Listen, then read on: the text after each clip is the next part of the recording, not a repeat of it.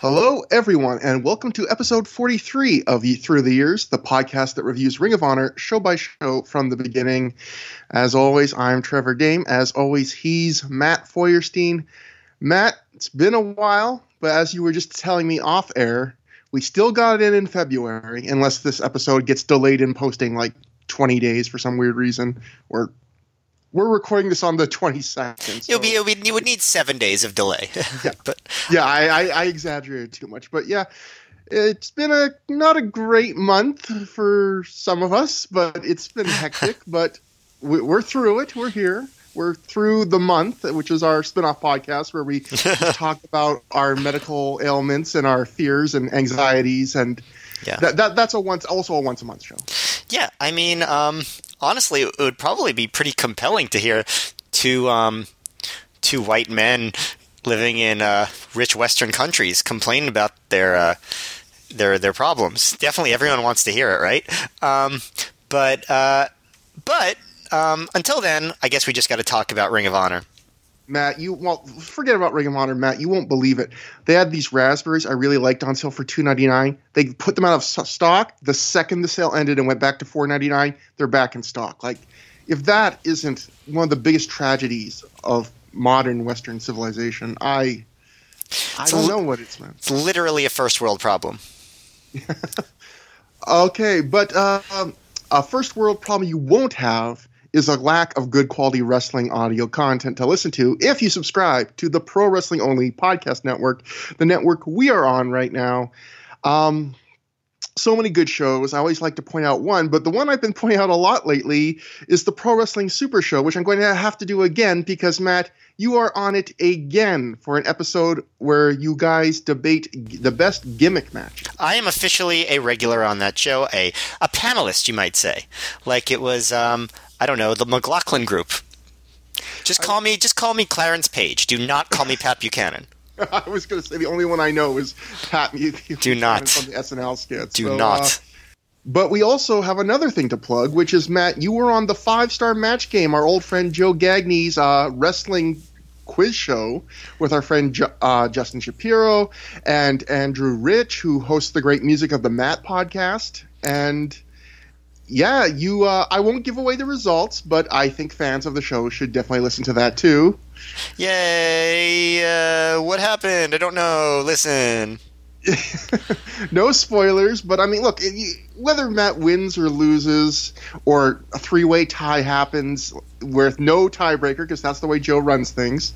He's a, he's a hard. If, if so many of the episodes end in ties, people who don't listen to the show don't realize that he just he gets he just goes, look, I can't even ask another question. I have no follow ups. This is what I've got. If the score is tied, it's an unsatisfying ending. No rematch. That's it. He's actually plan. He's actually planning on renaming it the five star tie game. five tie, five tie match game.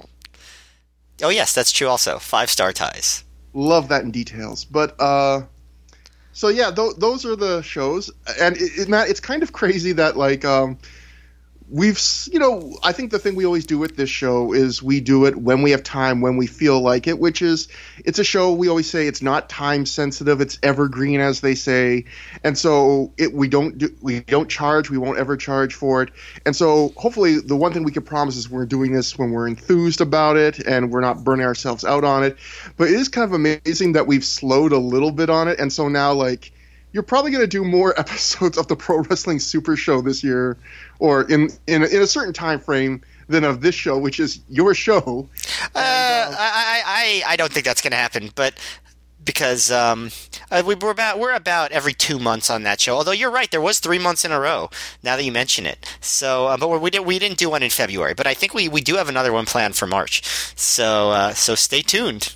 And, and, likewise, I you know like a show like an honorable mention, which uh, covers Ring of Honor. I, they started after us.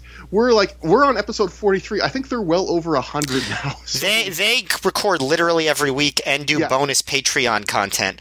And um, yeah, listen, we're just we're just not that good. We're not such good people. So that's the that's the main th- at least speaking for myself. So that that's really the main thing you have to know about this show. We're just I'm just I'm just not that good of a person, so I cannot promise you the content with the frequency that you deserve it. Yeah, they're, the machines. We're like putting out this handcrafted zine that when we can get around to it. What we're covering today is Ring of Honor Reborn completion. But before we get to that, we're not going to cover this show, but there was an afternoon show on the day of this event called Do or Die 3.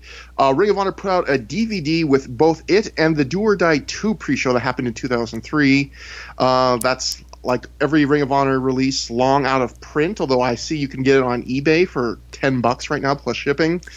Um, we'll run down the card.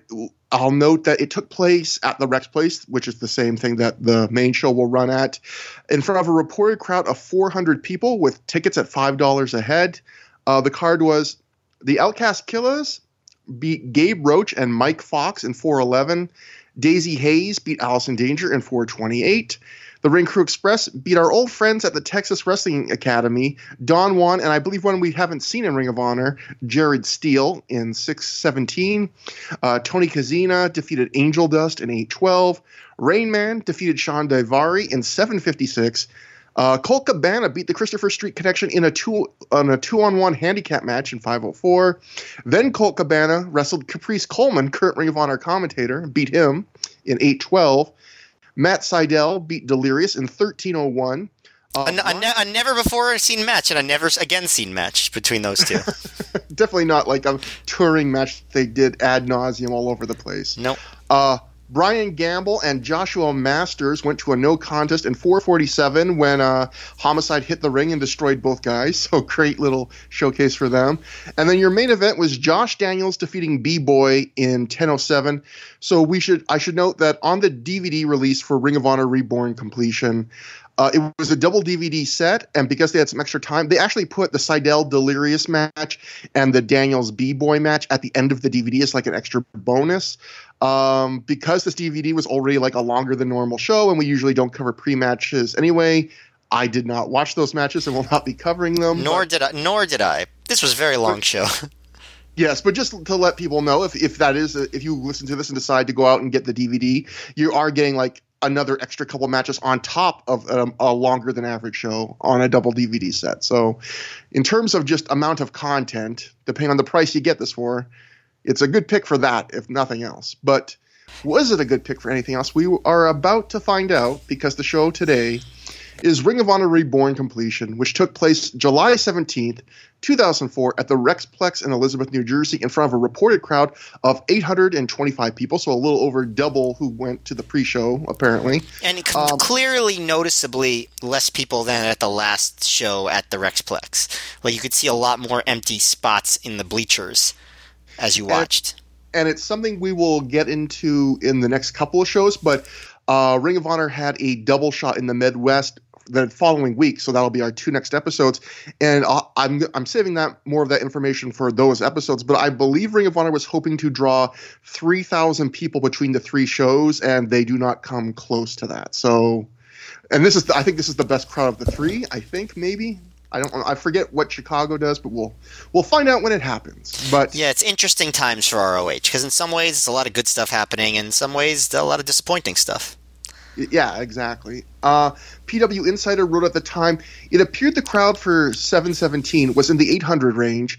I'm just to note, I'm using the as always just to be consistent. The observer range, the numbers, which who knows if they're always right, but I always just try and stay with a consistent one source. So when I compare them, I'm always comparing to the same source. Uh, Ring of Honor officials were ecstatic because they did tremendous merchandise sales at the show. The promotion felt that it was due to the amount of new Ring of Honor releases they had available and the addition of new products such as Ohio Valley wrestling tapes and DVDs. Ring of Honor's online ordering is set so any merchandise ordered before 3 p.m. is mailed the same business date, which has been getting raves from online fans. And in fact, in the Observer at that time, they also the Observer wrote Business for Ring of Honor has been hot for the opening of the new company and video sales, as they've gotten the tapes released with a far quicker turnaround, which was the big problem. So, Ring of Honor is definitely getting the word out that, like, look, we're away from Rob.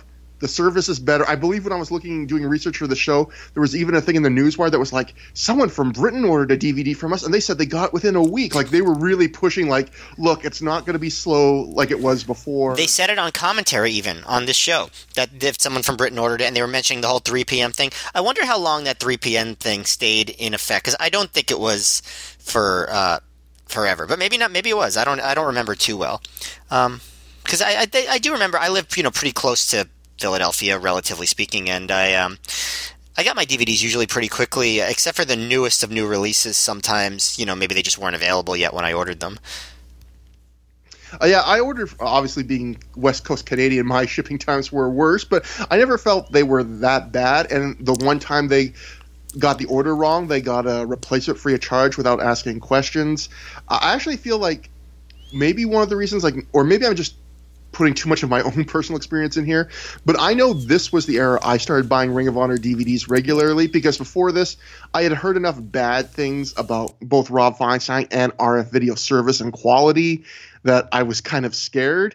And so once after probably a month or two after this, once I heard, really got word that like oh, people are saying good things about this. Obviously, as you can tell from this reporting here, they were getting out news, certainly news out to the newsletters at this time that, like, look, sales are good, people are happy, the shipping's quicker, and yeah, yeah, I, I believe that a lot of people are like, why did sales pick up just because Rob left? But I feel people forget if you didn't come up from that time that RF video did kind of have a bad reputation that I don't think our ROH video really had. Yeah, I would I would agree with all that. Um, and finally, the last little news wire thing we should get to. This is something that doesn't ha- uh, isn't shown on the show, and it's another thing we'll get to a few shows down the line. But Ring of Honor had this thing they were plugging for the show. I'll just go to the Ring of Honor newswire on July 16th, which they said Dave Prazak, because Dave Prazak was working the show as a backstage uh, commentator, uh, interviewer, I think, or he said uh, Dave Praise, or maybe just bring it out.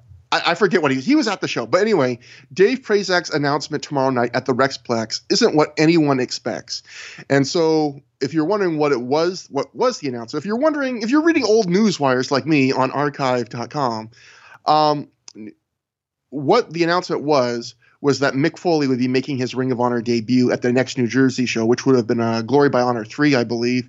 And they said, uh, we'll get into this on, on that show, but I believe they said it was the fastest tickets ever moved was at this show, up to this point, was at this show during intermission when, when or whenever, when they announced that Mick Foley was coming. Apparently that was like the biggest run on tickets they've ever had at a show when they've announced the next show. That's so interesting. Times have really changed because, like, I don't know if there's anything that could happen now at an indie show like that would be equivalent you know of like a retired you know recent stars just showing up in an event you know? Like would you think i mean do you think that could happen now too where that would cause big movement in tickets? I'm not sure. I, I don't think there's as much of a divide between um like veterans and indie guys. They mingle a lot more often now and even a lot of times you know there's a whole cottage industry especially around like wrestlemania season of booking like the aging veterans in actual matches. Right in matches, yeah. Like like I was thinking just to actually earlier today I was going to bring this up. Like it, I think a good way to and, and it's a bit of an apples and oranges comparison, but a way to show you how much wrestling has changed and what we're talking about is a few shows from now. This in 2004 for for Ring of Honor, they're going to do a big show built around a Midnight Express reunion, and it's gonna, They're even going to call the show Midnight Express Reunion, and it's literally just going to be the guys getting in the ring, you know, having a segment and having a, a reunion. Where nowadays, cut to like 15 years later, the Rock and Roll Express, their contemporaries, are not only still wrestling, they're like wrestling LAX and New Japan top like current generation stars. Right, right, right. Like like what was what was a time for wrestlers mingling back then nowadays we just expect you well they're going to wrestle them right yeah that's true i was well, as you were talking though i was thinking about like examples like i guess if they had like if an indie like said CM Punk was going to be on a show, that would probably move tickets, right? Or um, or like you know like the biggest movie star in the world, like right, like The Rock or like John Cena or someone like that. But so I, I guess that that probably would still work now that I think about it. Like if if if if, if like PWG even was like on the next show, like John Cena is going to be here. I mean, I don't know. Maybe maybe I think it would have an effect on uh, interest, right? Yeah, I, I, mean, definitely. I think there would be I think a guy like that, especially because he doesn't really fit in, like it's a guy you would never expect. But yeah, any Yeah. any major star. I'm trying to think of someone that wouldn't. Like, how low on the WWE totem pole would you have to go before they wouldn't make like a noticeable increase in buzz? Like, well, like, well, like I don't know, like how big of a deal, like, Dolph Ziggler. but like don't I, think- I don't know how much how big of a deal like Kane or the Big Show would make. You know what I mean? Like, yeah, they're stars definitely, but like, would they? Would people, uh, fans of those promotions, like go out of their way to go just because one of them was going to be there? Probably not, right? No, although I do think there there would be more increased curiosity from the people that were already going to PWG shows, but I don't think you'd get something like Ring of Honor had in 2003 when they announced Jeff Hardy, and all of a sudden, not only do they draw a record crowd, but you hear a bunch more screaming female voices that you never hear on another Ring of Honor show. Like I don't, I Right, think, right. Going to your point, yeah, you wouldn't hear. There would not be a bunch of diehard Kane fans that went to the first PWG show just to see him. Just to scream when he takes off his shirt. just hoping desperately that PWG sprung for like pyro. Mayor Jacobs. um, I love your politics, Glenn. you wouldn't hear that probably. Well, I don't know. California's pretty split. Um, but yeah, so that's the news for the show. Let's get to the show proper. Uh, we start with Sugar Sean Price backstage with Samoa Joe. Show wonders why we haven't seen a Samoa Joe's ring segment in a while. Uh, Joe says when you're feuding with a guy like Homicide that pushes you too far, it's it's far it's hard to convince people to step in the ring with you.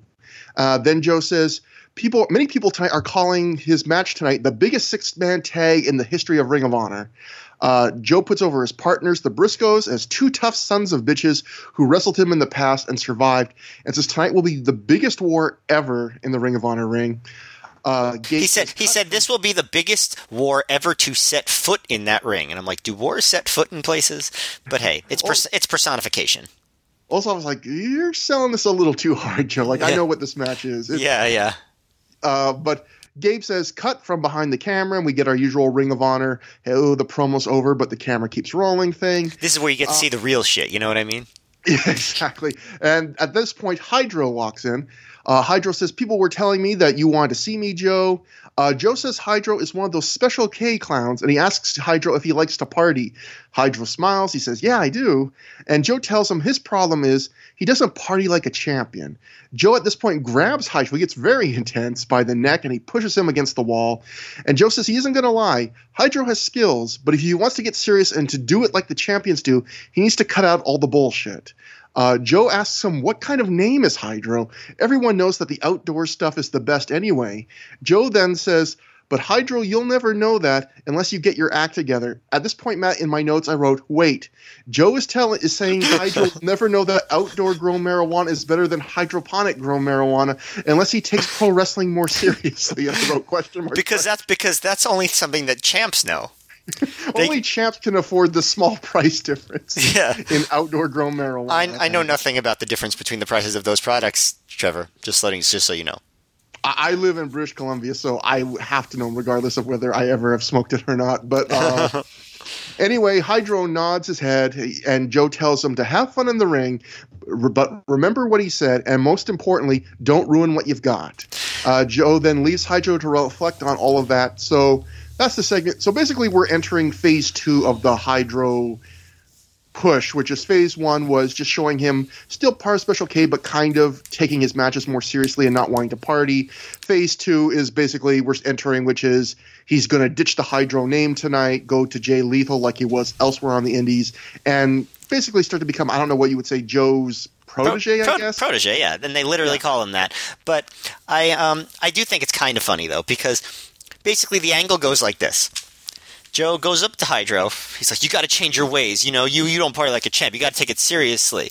And basically, Hydro just goes, "Okay," and immediately changes everything that very same night. Like, doesn't doesn't no consternation involved. It's just like next time we see him, he's Jay Lethal wearing Jay Lethal clothes, acting like Jay Lethal. I, I think that's a little bit funny. Like, it's like kind of rushed. I mean, not that it really matters that much. Not like I'm like, man, this angle would have been so much better if they built the Jay Lethal anticipation. But it's still funny. Just that like Joe like gives him this big talk, and it's just like instant. Like he's just he's just Jay Lethal now. I um this this is obviously way too soon in the timeline, but I was thinking today it would have been hilarious if then Hydro tonight came out It's like I'm gonna be myself, I'm gonna be like a champ, and then he came out as Black Machismo, and Joe, Jay, Joe was like, "That's what I was looking for, kid." And there's like a single tear rolling down his eye, like I can dig it now. I think if Jay Lethal knew that he had that in him, uh, he probably they probably they possibly could have done that. If, if Jay Lethal came out today as Black Machismo, he honestly might never revert back to Jay Lethal because I think there's such more of a market for these kind of comedy gimmicks. Like he would have his own Black Machismo machismo themed WrestleMania weekend indie show this year. Yeah, for sure. Yes, I'd say Black Mach- we're- Black Machismo's macho elbow party. Ooh yeah, 2020. Black Machismo's Mo Cheese Bro Nacho Macho Macho Nacho Party is what I came up with. well, yours is much better. So I, bar- I I was either having a stroke or coming up with something, but um. ooh yeah, dig it. Um, so the other thing I, I guess we should note before we get to the first match is since this was this was a double disc set, Ring of Honor does what they often do for double disc sets, which is they fill up the extra time with a ton of recap clips from other shows, and that happened a lot between these shows. So for this time, it's basically a lot of what's occurred in the last, I guess, in the reborn era of Ring of Honor, the last few months, and we won't be covering any of those just because we've already covered all those actual matches and segments on other shows, so there's no point. But just to let you know, again, that's another thing that kind of beefs up this release to a double disc set. And that brings us to our opening match of the official card. Generation Next of Jack Evans and Roderick Strong defeat Special K of Dixie and Izzy, who are scored to the ring with Angel Dust, Becky Bayless, Cheech, and Hijinx. They win in 8:59 when Evans pinned Izzy after hitting a 630. And I guess Matt, before I throw it over to you, one thing I found doing research for the show that I either didn't know or forgot was there was actually a time where this match almost didn't happen. As we'll go to the Ring of Honor Newswire, which wrote, due to a transportation error, Jack Evans will not be able to make this Saturday's event. We apologize for the lineup change. Evans will be at Death Before Dishonor and uh, which is the next weekend of uh, double shot shows. Generation Next is said to be furious at Evans. It will now be Roderick Strong versus Izzy on Saturday in Elizabeth, New Jersey. And then the day before the show, the Ring of Honor Newswire goes again. Jack Evans is back on for tomorrow's show at the Rexplex in Elizabeth, New Jersey. It will be Evans and Strong versus Special K. Uh, this is a very important match for Special K, who have been in a terrible slump since losing Scramble Cage 2 on March 13th. Special K might even be in jeopardy of losing their spots. And there's been growing dissension in the group. It is even questionable as to whether Hydro is even a part of the faction anymore. Meanwhile, Generation Next is putting the pressure on Evans to score the victory. So we almost I, I don't know, Matt, if this was the very first time ever Jack Evans and Roderick Strong teamed up. It was in Ring of Honor as a dedicated tag team. But we it's it's interesting that we almost didn't get it. But whatever transportation problems there were, they got fixed. Yeah, and um, it's the beginning. I think you know they're a pretty legendary tag team in early ROH history. I don't think they teamed together just the two of them like a lot, a lot of times. You know, maybe like a du- like ten or less, but um, probably less actually. But they, you know, every time they did, it was pretty memorable. Yeah, what did you think about this match? I um this is match is kind of notable for what happens to one of their opponents, I would say. Yeah, well, okay, so as far as like a showcase, um, this was pretty good. Like for in terms of the you know Evans and Strong, they got to debut a bunch of double team stuff. In particular, the Ode to the Bulldogs, where um, which is you know one of their most famous moves. It's where um, Ev, uh, Strong has one guy on his back in almost like a torture rack position. Evans comes off the top um, and jumps onto that guy and moonsaults off of him onto the other guy. Um, later, he would turn it into more of like a twisting, almost like well, be more of like a twisting like Phoenix splash in uh, later in subsequent. Uh, uh, uh, versions of that move, but that move got a huge pop. Um, as far as the match itself, otherwise, you know, there was some there's some big moves. There's some sloppiness. Um, uh, Dixie, like he botched a Rana pretty early, um, but and you know it was a lot of punk like making um, you know making fun of Jack Evans's gear, even though he was just wearing gym shorts at the time. I thought that was pretty weird. Um, But um, you know, just uh, Evans doing his his twisting presses and the chopping that Roderick's doing. I don't. Did you notice that Roderick was already starting to look um, like a little bit uh, kind of uh, like he was leaning up already? Because when when he first debuted, he was he was kind of plump, and ov- obviously over the next year, he becomes much closer to the Roderick we know now. Not not quite, but he, could you could you tell that he was already starting to look a little toner? It's, it would seem that way to me. Uh, I didn't really notice, but I I don't I didn't get that reaction that I did the first time I saw him in Ring of Honor for, on a recent show where I was like, that's like real baby fat Roderick Strong. So either I'm I'm getting used to it, or you're correct, and he's starting to shed a little bit of that. Yeah. Um, Izzy looked a lot better than Dixie, I thought, in terms of his moves. Like he was. Um, apparently, something happened to one of their opponents that I don't know what you're what you're referring to. So I guess it didn't. Um, either I didn't pick it up or was it something that was reported after? Um, No. What what what I what I did notice was that you know what they're doing with Special K, which is that they all seem depressed.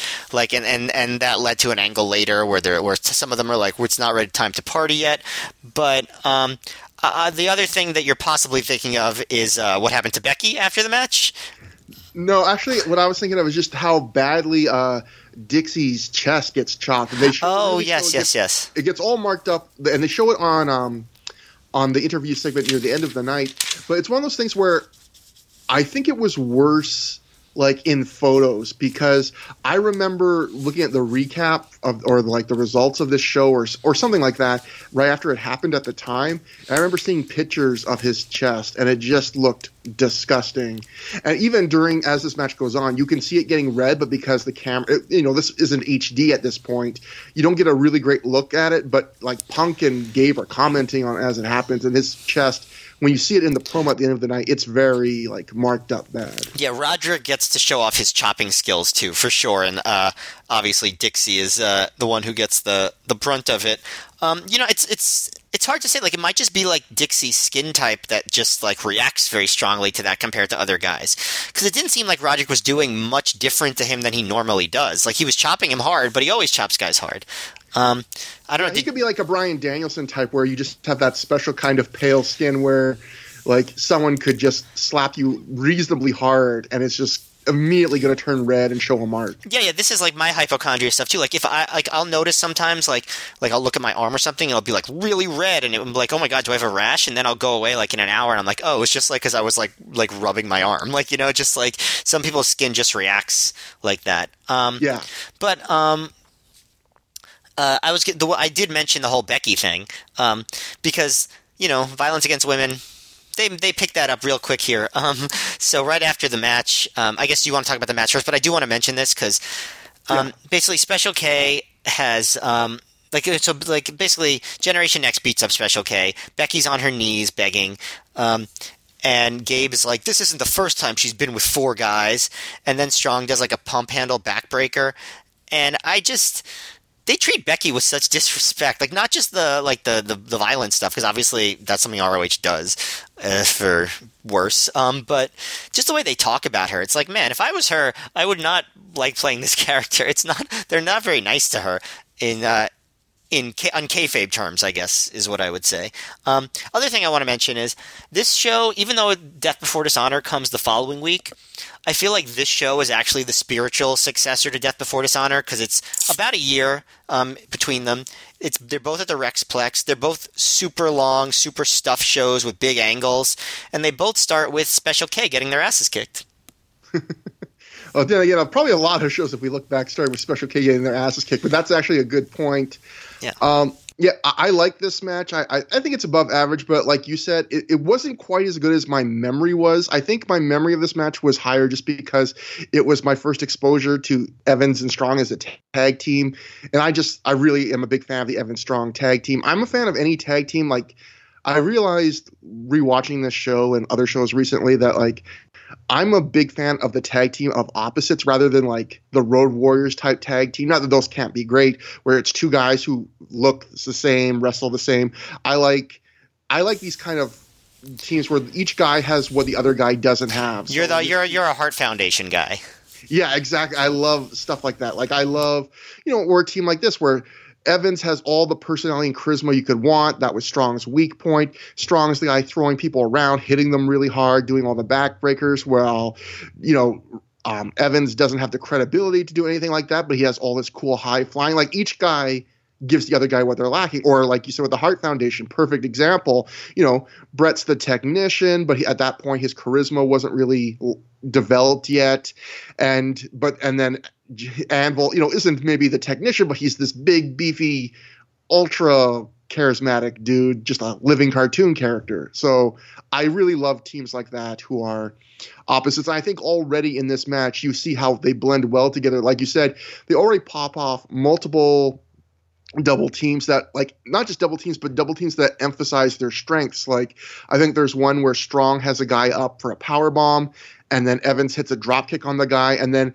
that drops them into the Roddy's power bomb, which lands the guy on the knee. So it's like Evans is doing his high flying move, combining it with Strong doing his big backbreaker move, and just stuff like that. Or the uh, the ode to the Bulldogs, which I thought one of the weird parts of this match, along with the uh, with like you said earlier, the botches, including there was one move where um, Strong got hit really hard in the face, legit in this match. It looked like uh, I think Izzy hit him really hard. That maybe not how it was planned, but I think the other weird thing about the other thing about this match that was a bit that I forgot was they pop off ode to the bulldogs for the first time and like you said the crowd goes nuts over it and it's not the finish of the match which seems kind of like a big mistake like not that the, that they killed the crowd but there's nothing they do after that that is bigger than that move. Like that is clearly the high point of this match for the crowd. Yeah, it doesn't go on that much longer, but um, but yes, I, I you know having not seen this match in a very long time, I also thought that that was going to be the uh, the the finish of the match, and was very surprised when it wasn't.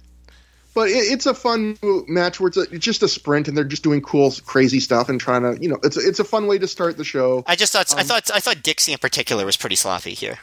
Yeah, yeah. Again, I thought also even Izzy with the uh, the kick I noticed that was too hard. But yeah, there there was more botches than you would normally like, especially from Dixie and Izzy, who are kind of the senior Special K guys, who are generally considered the more polished guys of they the group. they had that epic tag team title reign. yeah. Um, something. Look at my notes. Something else we should mention. Um, Mark Nolte did not commentate the show. He'd be back for future shows, but it's CM Punk with Gabe Sapolsky, and uh, Punk on commentary right off the bat he uh, brings up multiple times how glad that Nutley, as he keeps calling him, isn't there. He uh, immediately just goes to complaining about how he pronounced Colt Cabana's name wrong on a recent show. He made fun of him for saying, you know, I don't want to hear about how the mustard's going to fall off the hot dog, which is a saying Nolte used multiple times on recent shows. And, and he continues to bring him up multiple times throughout the night to the degree that I started thinking that Punk really had a problem with Mark Nolte's commentary. It seemed um, it seems so. uh, and like you said, I also noticed that Punk mocked Jack Evans' gear, which that also goes hand in hand. I mean, I noticed a lot of people back in this era mocked Jack Evans for not wrestling in ring gear, but like you said, I thought it was weird considering that Punk, you know, got slagged all the time in this era for wrestling in basketball shorts. And I know in a shoot interview Kevin's Owens, Kevin Steen at the time, remarked about how like Punk, I think early on made fun of him for wrestling in a t-shirt and tried to guilt him out of doing it. And again, it's kind of weird that Punk was the guy who that was a big criticism of him for a few years, and yet it seemed like he was he was doing onto others as others were doing onto him, Matt, and not in a nice way. But uh, yeah, listen, man, take a look in the mirror. Take a look at those uh, those nice shorts you have on in the mirror. um, and the other one, my last note from this match, uh, going to commentary was. I noticed during this match, Punk says at one point, Izzy is beating these guys like he owes them money, and I just think, I think you got that. like, like I didn't notice maybe, that. maybe, although maybe that's a good strategy. Maybe that's a good way to not have to re- repay anybody. If you just someone comes near you and wants some money back, immediately just start throwing haymakers at them. You know, yeah, where's my money? Ow! Oh, if, uh, if only Colt had done that, they you know they wouldn't have had this loss of friendship. Maybe just taking that advice. But yes. uh, like you said, after the match, we get a Generation Next beatdowns. Becky Bayless. We get our man on woman violence with the big breaker breaker, which I do have to note did get a large pop. It so, sure did from heels doing it. yeah, you know, the heels beating up the one. Oh, and I want to mention too about the Becky Bayless th- thing because I thought you made good points about how badly she was treated in the booking and on the commentary. I think one reason, Matt, why it comes off even worse is like we look at Allison Danger and she also got in a lot of ways similar treatment. But she was more of an active heel manager. Like she would interfere interfere in matches. She would cut like very shrill, angry promos meant to get heat.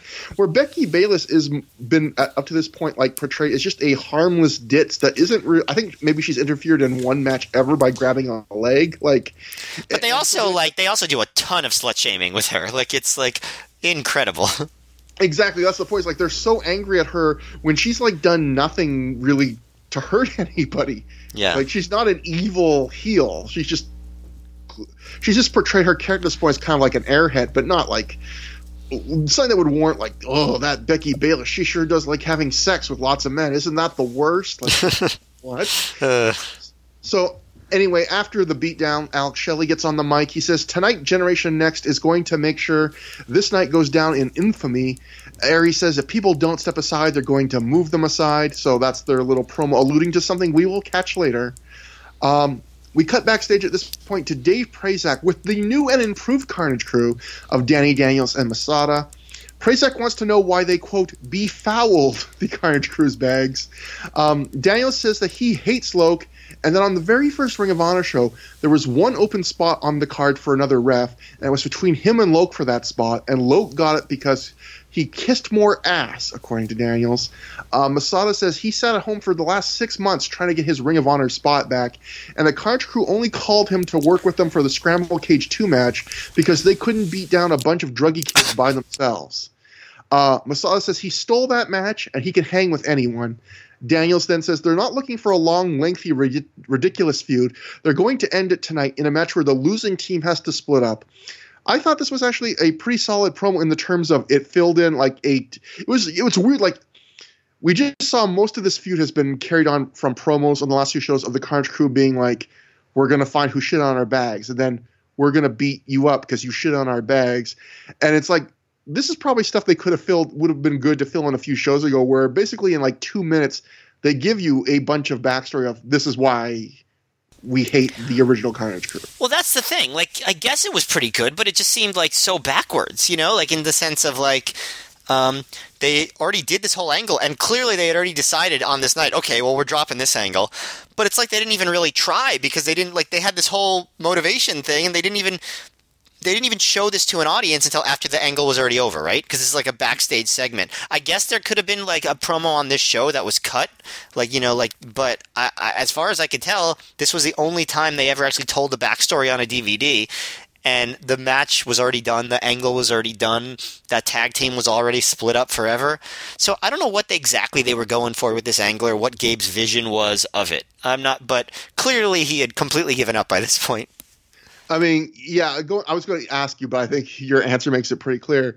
This was this angle was probably going to go on longer than this until they decided to change their mind because it seems it just seems very I mean I can't imagine this being the plan to end it so abruptly like this from the beginning. Like we're going to build this up for months and then end it in the very first match. I can't imagine that was the original plan. I have to imagine it was like you're assuming which is eh, okay people are making fun of us for doing an angle based around people shitting in a bag. So how about we just we're not going to just not give people what we hyped up to deliver, but let's do it as quickly as possible. Yeah, exactly. So that brings us to uh, the Ring of Honor Pure Title Tournament semifinal. So we had on this show a one night tournament to crown a new Pure Title champion. Ring of Honor had given up any idea of waiting for AJ Styles and at this point and hoping that their relationship with TNA would be salvaged anytime soon. And so we had two four ways. First, just one, single elimination four ways, so one fall to a win, and then the winners would face later in the night to deter in a singles match to determine the next pure title champ. So this match was Doug Williams defeated Jay Lethal, John Walters, and Nigel McGuinness in 18 minutes 40 seconds when he pinned Jay Lethal with the Chaos Theory suplex. So this was, as we mentioned earlier, Jay Lethal's very first match in Ring of Honor as Jay Lethal. He had wrestled in Jay, as Jay Lethal elsewhere, just not in Ring of Honor because well, he was part of the Special K gimmick. I believe on on one of the, like the TV tapings, he wrestled as Jay Lethal very very early on, like his first appearance. Um, that's a good catch. Yeah, because I remember I remember we talked about it. Like they showed highlights of it on one of the oh, 2002 yeah. DVDs. But that's it. That was the only time. Never on a proper ROH show. Yeah, so this is his official, I guess, coming out party as Jay Lethal. Um, I like this match. I thought it was like a high above average, like you know, like a three ish star or a little bit more, you know, match. It, was it was entertaining. Uh, I, I think why you would say, well, that's not a great review, but I would say why I'm impressed. It, why I'm impressed with a match at that level is by this point in Ring of Honor, I, I really had a lot of four way fatigue, and for a match that went almost 20 minutes, it never bored me. There was never a moment in this match where it bored me. It was never like it was again nothing close to like oh you have to go out of your way to seeing this, but um, it was good, and I felt like these guys all did what they're known to be good at. It, they're all they're not none of these guys are really spot fest masters. They're not high flyers. That you were going to say something? Oh no, I wasn't. Oh, I just thought I heard something. Anyway, um, no, my my thing was on mute, so it's uh, yes. Okay. Um, but all these guys are just known for being good like solid mid-tempo like indie wrestlers and they just do what they're good at. You know they keep tagging in and out. They do mat work. They do submissions. They do hard strikes. They do the standard thing in the four ways where you build to a final few minutes where it breaks down and tags start being ignored and everyone just comes in. And that moment was all it got more exciting but maybe a little more scrambly in like not a scramble way but like a not good way where guys are kind of waiting for each other an extra couple seconds or out of position because maybe they're not used to doing a match like this. But overall, I, I, I this was an enjoyable match. I thought the highlight was uh, Nigel McGuinness and Doug Williams. They they teased it at first and then went fairly quickly after teasing it right to them wrestling an extended little mini match against each other. And I thought the fans were really into their, you know, British style escapes. And you're seeing, I think, at this point in every match he works, Nigel's starting to do a little more of what we'll come to know as the Nigel signature offense. Like he does the headstand move here to another, you know, big reaction. He does the Tower of London here. He does like the divorce court arm DDT. He's he's becoming more every show like the Nigel people think of when they think of Nigel and Ring of Honor. Yeah, I agree with everything that you said was good and bad, although I maybe I liked the good stuff. I maybe thought the bad parts were I liked them less than you did, if that makes sense. Like I loved all the yeah. Williams versus McGuinness stuff. You know, I, I, I liked at the beginning. Punk was like, "Oh, I'm going to do a cravat count to see how many cravats there are in this match." I think he he gave up the cravat count after like one or two. He forgot about it. But um, but you know, I and I also enjoyed Punk talking about how the British stuff was in style now in the Indies, but everyone else who did it did it like crap, and Williams and Nigel did it well, which um, I think is probably true. Um, I think at this point, not, uh, Williams' stuff looked a little better than Nigel's, right? Because he was already well on his way to being one of the best, and Nigel was still sort of up and coming. Um, yeah. But um, Punk also keeps calling them limeys, which is that okay to say? Is that like is that not an offensive slur? I don't know. I, don't. I don't think that's a good thing to say. I, at one point, Gabe even wonders. He says something like, "We're going to have to edit this off the wrestling channel." Which, for people that don't know, back in this era, there was actually a TV channel in the UK that was called the Wrestling Channel that was just showing wrestling, including Ring of Honor. And so, yeah, Gabe kind of acknowledging like, eh, maybe people across the pond aren't going to like you continuing to call these guys limeys. Yeah, I think Punk was I guess, like again just trying to be Jesse Ventura, Bobby Heenan, yes. like just do, saying heel stuff they would say. But it's 2004 and not like 1988, so probably certain stuff didn't fly. Like I don't think you'd be allowed to say that at WWE TV at that time, and certainly not now. So, um, but but yeah, all the all the Nigel and William stuff was really cool. Um, well, you know, I say this every time Doug Williams shows up, but he's such a pleasure to watch, right? Like just everything yeah. he does is just so smooth and so well executed. He's he's amazing. Um, uh, William, I mean, uh, Lethal and Walters actually got dueling chants, which I was very surprised by. But I guess it makes sense for Lethal because that uh, Elizabeth is actually his hometown. Um, yeah. So, uh, so it makes sense that he'd get some heat uh, or some uh, some enthusiasm there. Um, at one point, um, during the match, um, Punk is like, all the people in Boston are watching the closed caption, and then I think Punk he catches himself being like, "Wait, that doesn't make any sense." And he's like, "In some sort of uh, Boston facility where they air this closed caption, and they're rooting for John Walters." I just like the concept of some sort of Boston facility where they air this closed caption. Um, I I think the part the match lost me was that ending part that you were talking about, where where they try to do all the fast paced stuff, but it's like I don't know. They just didn't. I don't think they did it that well. Like Nigel had Doug in like a, a head scissors, so Doug does like a headstand. You know how like when you're in a head scissors, you do a headstand and you try to like jump out of it. But Mm-hmm. while he's he's doing a headstand, Walters put Lethal's head in between Doug's legs. And so they're also so so Nigel has Doug in a in a head scissors on the on the ground. Doug has Lethal in a head scissors in the air, and then Walters just tips the whole thing over, which I thought was pretty funny, but also extremely contrived. Um, it also looked really ugly. It looked like Lethal took like what could have been a really dangerous, awkward bump on like his head and neck. yeah, I'm actually also not totally sure that's what Walters meant to do, tipping everyone over. Like I didn't know if he was going to like do another thing and everyone just fell because I think Never that's a great sign when you can't tell if a move is intention. Like Yeah. the back office is supposed to. When you can't tell that, that's usually not a great sign. but I guess it worked for what it was going for. Um, but uh, but yeah, just like then just all the breakups and stuff, it just felt a little sloppy.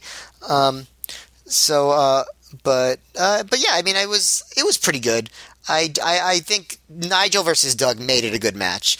I think without that, it, I wouldn't have liked it nearly as much. Yeah, I agree. I, think the the basic gist of this match is most of it was just guys taking turns wrestling each other, like they were having normal little mini matches. And when they tried to do what I think what you what people expect the end of these multi man matches to be, these more big spot everyone in things, that's when you saw this wasn't their their comfort zone. And that's like you said, it it gets more awkward at that point. Um, some other things I noticed just quickly. First, on commentary, this is something I think we l- have loved in the past when they act like Ring of Honor is like a big deal in certain ways that we know it isn't. Like Gabe says, the Vegas, Vegas odds makers have set odds on who's going to win the pure title tonight. And he says, of the people in this match, Williams is two to one, Walters is four to one, Nigel is seven to one, and Jay Lethal is 20 to one. And then Punk on is like, I have no idea what any of that means. He just says, and uh, I, I just I just like the idea of like the two nerdiest odds makers in Vegas, like that no one none of the other odds makers talk to, putting odds on this, and they're trying to like tell people, and, and everyone's just like, um, yeah, I'm gonna go bet on the. Uh, the the uh, the baseball game over there. See you later. Like, But there were some spots I liked in this match, like uh, Walters took this really wild bump on a lethal clothesline where he nearly landed on his head or face, and uh, Lethal did one of these things where I think he saw like how good of a bump he did. He's like, I'm gonna do that too, and so like right after he takes a big, huge, flipping bump on a clothesline on. His, I always like stuff like that where like a wrestler's like gets encouraged by another wrestler, like okay, I can do it too. Uh, there was a moment where. Um, at one point, Lethal is is pretty much completely vertical in a John Walters Boston crab, like to the point where I don't. It doesn't even really look painful. Like his head, he's basically just standing on his head at a point until um, Walters kind of sinks it up better. Um, and apart from that, yeah, I think we covered probably as much talk as this match deserves. But Oh yeah, one more thing, and uh, this is one of those things that Matt is a sign of the times that I think we've moved beyond. That I am really glad at. There was a fan on this night that during every match a British guy was in would, would chant loudly USA USA. oh yeah, I did write that. Oh man, more than And- one more than one fan actually. It was very annoying.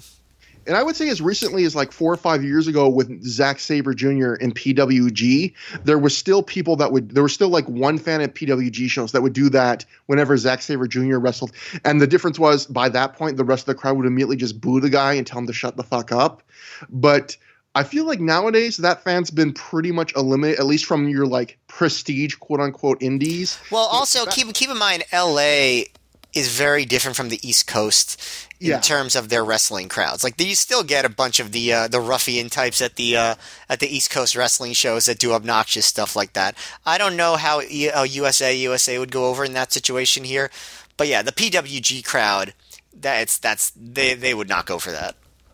Yeah, I just feel like this was a lot more common. Where nowadays, I would be more surprised if, like, say, Walter came in and worked an Evolve show. If fans in 2020 would chant USA, where back th- at this point, this was far from uncommon. Like, it didn't happen all the time, but definitely, if you were a wrestler working in indie and you were not American or Canadian, maybe.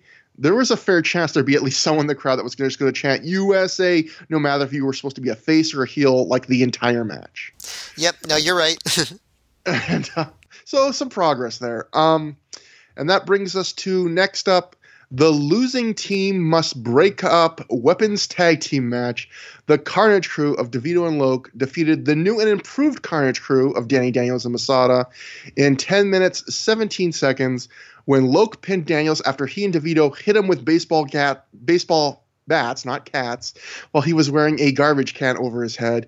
Um, I'm going to take first out this match too because I'm going to just change the order up a bit for a match later. I would want to have first pick at, but there's not a ton to say about this match. I would say um, it was average. It was, I guess, disappointing in the sense that for a match that had this kind of no, notable, maybe not in the best way, feud attached to it that had been talked about for months.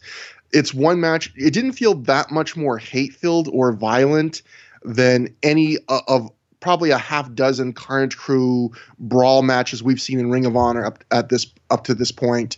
Um, it just feels uh, it doesn't really feel like the match builds. It just feels like they brawl on the outside. Within the first two or three minutes, three of the four guys are bleeding, and Loc is the only one who's not bleeding. He joins them soon afterwards. There's just a lot of kind of plotting, middle of the road brawling. And other than there's a big swing neck breaker through a table that Loc hits, and there's that finish with the baseball bat attached to the to a garbage can.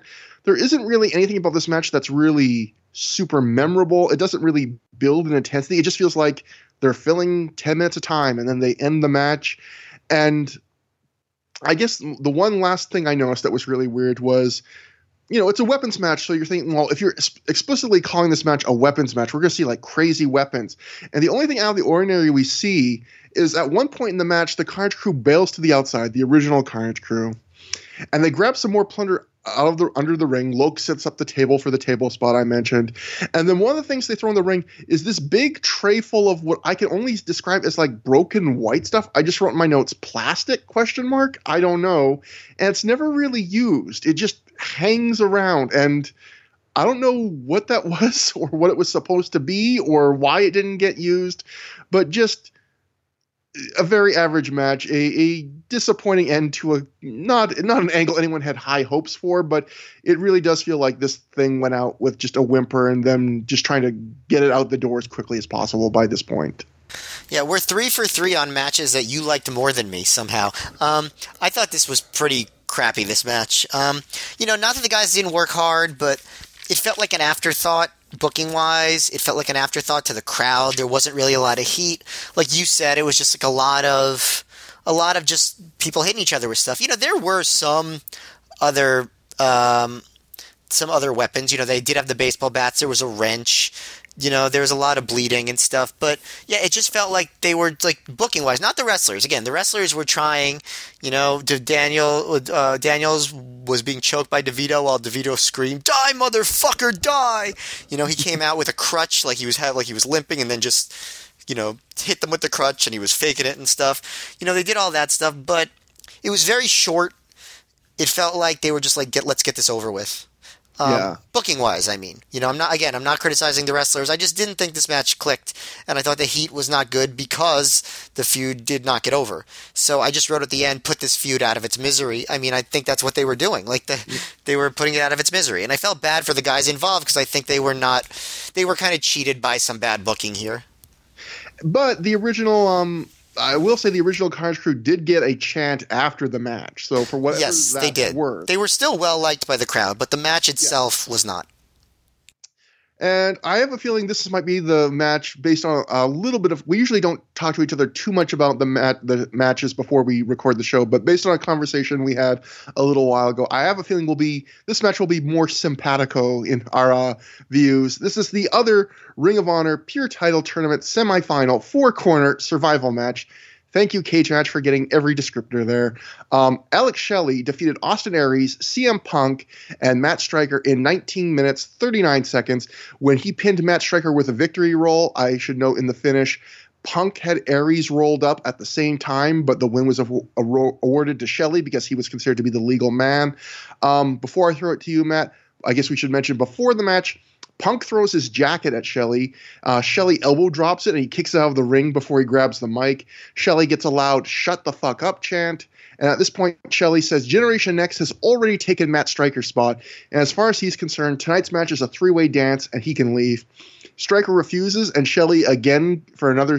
I think this was the second straight show. He calls Matt Striker Captain Charisma, and he says they'll need to get pillows because Striker's going to put the crowd to sleep. And this actually gets some cheers and applause for some fans. So Matt Striker's down downfall continues, and I felt kind of bad for him at that moment. Uh, Shelley then turns his attention to Punk, and he says, "Sooner or later, that you know we're going to be gunning for you." and then they cheap shot him and the match starts. Matt, I did think it was kind of weird that like they they said to Striker like we already took your spot, and it's like, well he's booked in a four way with you, so, so, doesn't that suggest you've taken somebody else's spot that like isn't in the match? Like it seems like his spot has remained. You've taken someone else's spot. Yeah, but whose? Oh man, so many options. Um, not Chad Collyer. He was not there much to begin with. Um, I would say, if anything, Shelley is sort of taking CM Punk's spot from the year earlier in the sense that now he's the guy that gets mic time in the ring on every single show. Do you notice yeah. that? Like, um, so you know they're pushing Alex Shelley extremely hard at this point. Um, that's pretty clear as being like the new personality in the company. But um, as far as the uh, the match, um, first of all, when Punk is coming out, some guy in the crowd is just screaming about how much he hates him during his entrance, and it, I think it's extremely distracting. Like it's annoying to to a point. Um, but as far as the match itself, they turn it very quickly into a tag team match. Even though Punk's face turn doesn't come for like another hour, um, Punk and Striker are the faces against uh, Shelley and Aries, who are the heels. But the crowd doesn't really react much during the match to any of them. Like they just seem kind of bored with this kind of tag match alignment. They, um, you know, first Punk and Striker work over Shelley. They work over Shelley's arm, or excuse me, his uh, his leg, and um, you know they they do all this stuff, and the crowd's not really into it. During this time, by the way, Gabe uh, Jimmy Bauer mentions the new code of honor, which I actually, unlike the contenders ring, is actually very simple, so I like it. It's just basically shake hands, keep level playing field, and respect the refs. I think that's actually a much cleaner idea if you're going to have something like that. So I appreciated that. Um, one thing I thought that was interesting about that was uh, uh, I'll get to it at the end of the show, but Bruce Mitchell had a review of the show, which I did not think was like very great. Like I think Bruce Mitchell was kind of out of touch with Ring of Honor at this era. But one thing I thought was kind of funny was Gabe when he did this rules of new rules of code of honor. He emphasized these are just um, you don't have to follow these, but the locker room will think you're a jerk if you know if you don't do them. And so in his review, Bruce Mitchell said, "I love the suggestions of honor." He said. I, th- I, thought that was a funny way. It's it's not it's no longer the rule the rules. It's just these are some some suggestions to be honorable. Yeah, but I mean, also shouldn't every heel not care if the locker room thinks they're a jerk? Isn't that like what being a heel is? I don't know. Yeah. Anyway, um, but yeah. So finally, Generation Next get the gets the advantage, and they get the heat on Punk um, after Aries kind of like Punk is getting Irish whipped, and Aries takes out a shirt and sort of like chokes him on it and knocks him down. And then uh, they take over. They work on Punk's neck, um, you know, setting up for the Border City stretch and stuff like that. Um, and also, they they apparently they they're going to take out all of Punk's limbs because then Aries works on his arms and legs. Um, you know, I think like this whole idea of you know the Generation Next being a team and taking everyone out, it makes sense on some level. But Punk is still a heel, and enough people in the Jersey crowd don't like him, so they're not really getting behind him in the match. So when Striker gets hot tagged in, that's not obviously that hot either because it's Striker. So, um, but and then but then uh, I guess one nice twist is after Striker gets hot tagged in, Punk and Striker fight too. Like it's not just Striker taking out Generation X. Him, him and Punk still go at it too. So I like that. Um, and then um, so Aries and uh, and Striker I mean, Aries and uh, both get their submissions on Punk. Striker breaks that up, um, and eventually you get to um, Aries breaking up the Striker lock with the 450. Then Aries gets hit with a Shining Wizard, and then they uh, they do the simultaneous victory rolls. Aries and Shelley does so. Aries does one on Punk, but Punk like blocks it, while Shelley does one effectively on uh, on Striker, and they count Shelley's pin instead of Punk's, and that's where the controversy comes. But so Shelley gets into the uh, the pure title match, so it's kind of a cheap face saving finish for Punk, and I don't think the match really worked either. I thought this was a really boring match. Yeah, I, I, thought this match was. I, I, was trying to be kind to it, average at best, but your review is kind of reinforcing in my mind. Might even be worse than that. And I, I just feel like it's it's it's a super disappointing match because on paper, if you tell me Alex Shelley, Austin Aries, CM Punk, and even Matt Striker is not a bad wrestler, are going to get 20 minutes, like that, this is where it tops out at. That like maybe it tops out at like two and a half stars. I, I would say that's very disappointing, and that's exactly, in my opinion, what this match is. And it's it's like you said, it's because it, one of the reasons, but not the only reason, but one of the main reasons is because they did something that four ways occasionally do, which is the guys decide, you know what, we don't want to do a four way, we're going to do a tag match. And except the problem is, as you pointed out, three of the four guys in this match are heels. And even though Gen Next and CM Punk both get mixed reactions on this night, like you said, they both still get heel reactions uh, from a noticeable part of the crowd. Like when Shelley did his mic work before the match, he got booze and shut the fuck up chance. And when Punk wrestles at some point during this match, he gets like CM pussy chance, I think.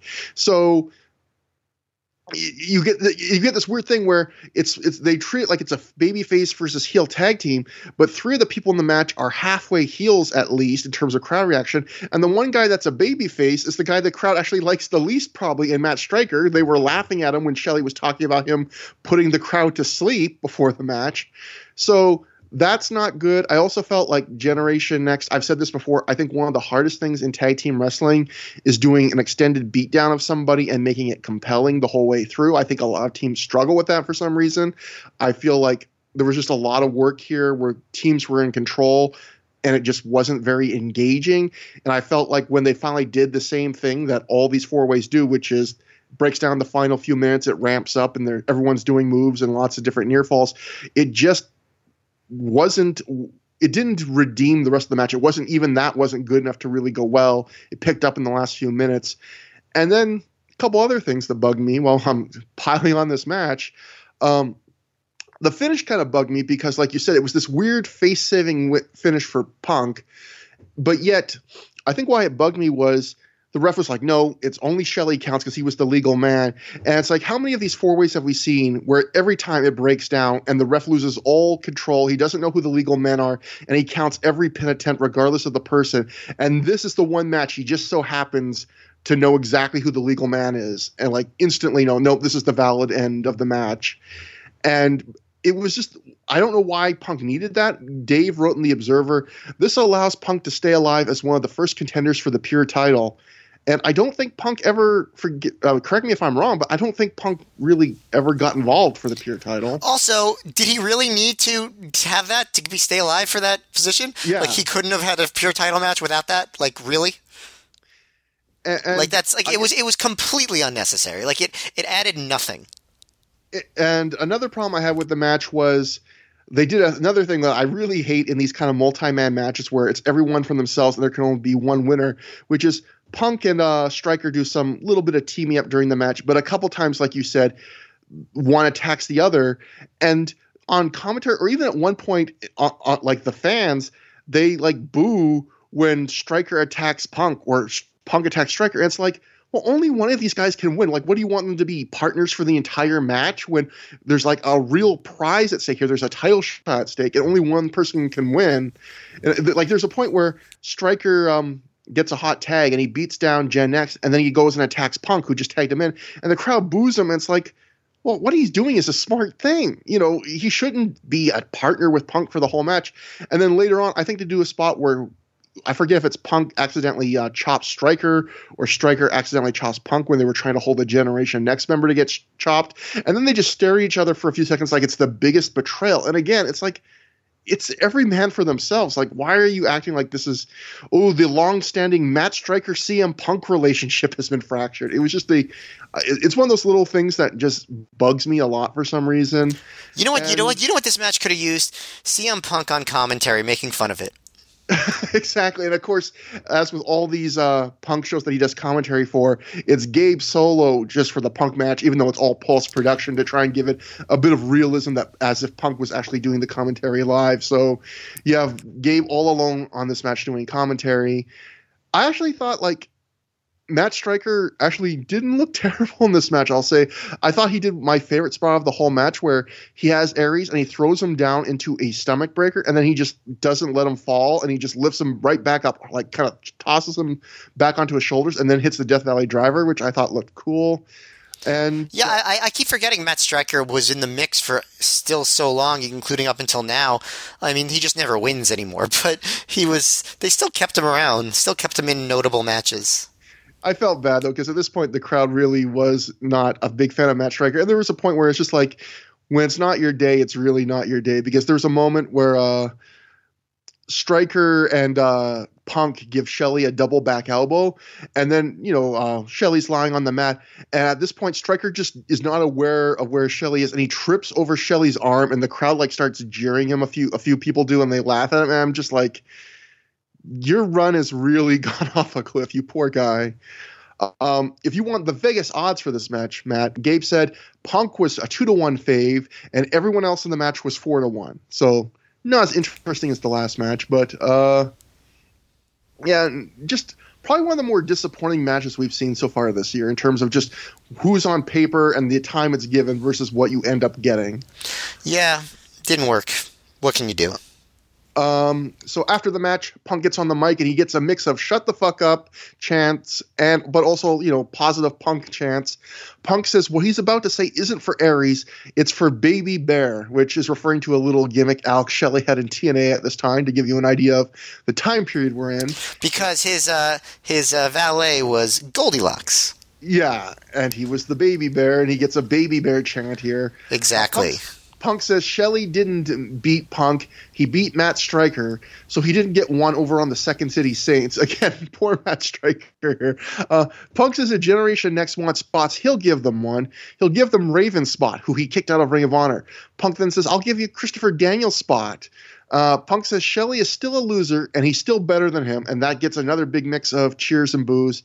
Punk then says if anyone else wants a spot, come back at the end of the night and he'll give them Steamboat spot because he's taking Steamboat out tonight. So still clearly a heel, even though that'll change later on the show. Very strong heel at this point, while also kind of cutting a, a promo against another heel group, but it'll all make sense by the end of the night.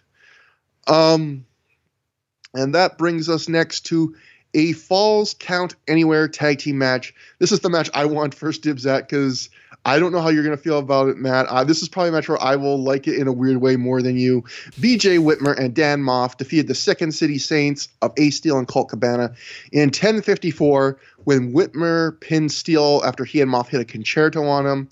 So, in a way, the first part of this match is kind of similar to the Carnage Crew weapons match, where it's a, it's a lot of kind of mid level plotting, brawling, and it's not really doing anything special. But I will say, I don't know. I would give this match like in terms of entertainment, like a bit above average, but it isn't really for what like the its quality as a quote unquote wrestling match is because it just gave me a few goofy, memorable moments. Maybe not the, always ones they intended to produce, but I'll just go through them. There's one first where um it's a falls count anywhere match, so they brawl into the crowd, and Maff and uh, Colt are brawling on these bleachers, but the bleachers are only like three tiers high. It's not very high at all. And at one point, Maff is like selling like he's going to fall off the third, like it's going to be him falling off the Empire State Building, when it's probably a drop of like I don't know six feet, seven feet. Yeah, like you could and probably land on your feet after that drop yeah, and then later, like moments later, Colt uh, jumps off the very first step, which is basically akin to jumping off a curb to do a double axe handle, and they like sell it like it's like not a comedy spot. Like, oh my god, he just jumped off of that's got to be one foot off the ground, and, and he, he, does it. Which again, at this point, I was like, okay, this match is starting to win me over. Then they they go, they brawl all four guys up the stairs up to this balcony or bleacher, or just this high up section where the hard cam is. And the poor sound guy or tech guy is like crouching down and still trying to stay at the soundboard and like monitor things as everyone. I don't know if he eventually leaves, but at first he's like just like I'll just squeeze by here and you guys can brawl around me. I'm going to keep monitoring the levels here. And that was funny. But then it gets better because you see them brawl on this balcony section. Um, Maff at one point is actually on the outside holding onto the bars teasing that he could fall off, and this would be what appears to be quite a, a big drop. So it's a bit of an ooh ah moment. But then he soon gets Colt on the other side of the bars, and Colt falls off this risen high up area, and we don't he fall, he falls off the side that the crowd is not on so we don't see what he falls onto. Presumably he fell on something very safe. But gabe is screaming and saying that um you know colt could be dead. He fell 20 feet and all this stuff. And what i love is a couple things matt. First off punk who is you know colt's good friend and second city stablemate acts like this isn't even a big deal. Like he does not want to oversell it like Gabe does.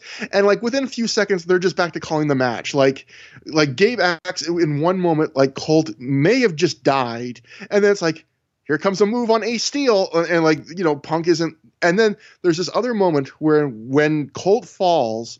Because the Rexplex was this big multi-purpose sports center where there was lots of different things happening in the building at once. Often, you know, on on, on other Rexplex shows, you could hear the noises from other sporting events in the building as it was happening.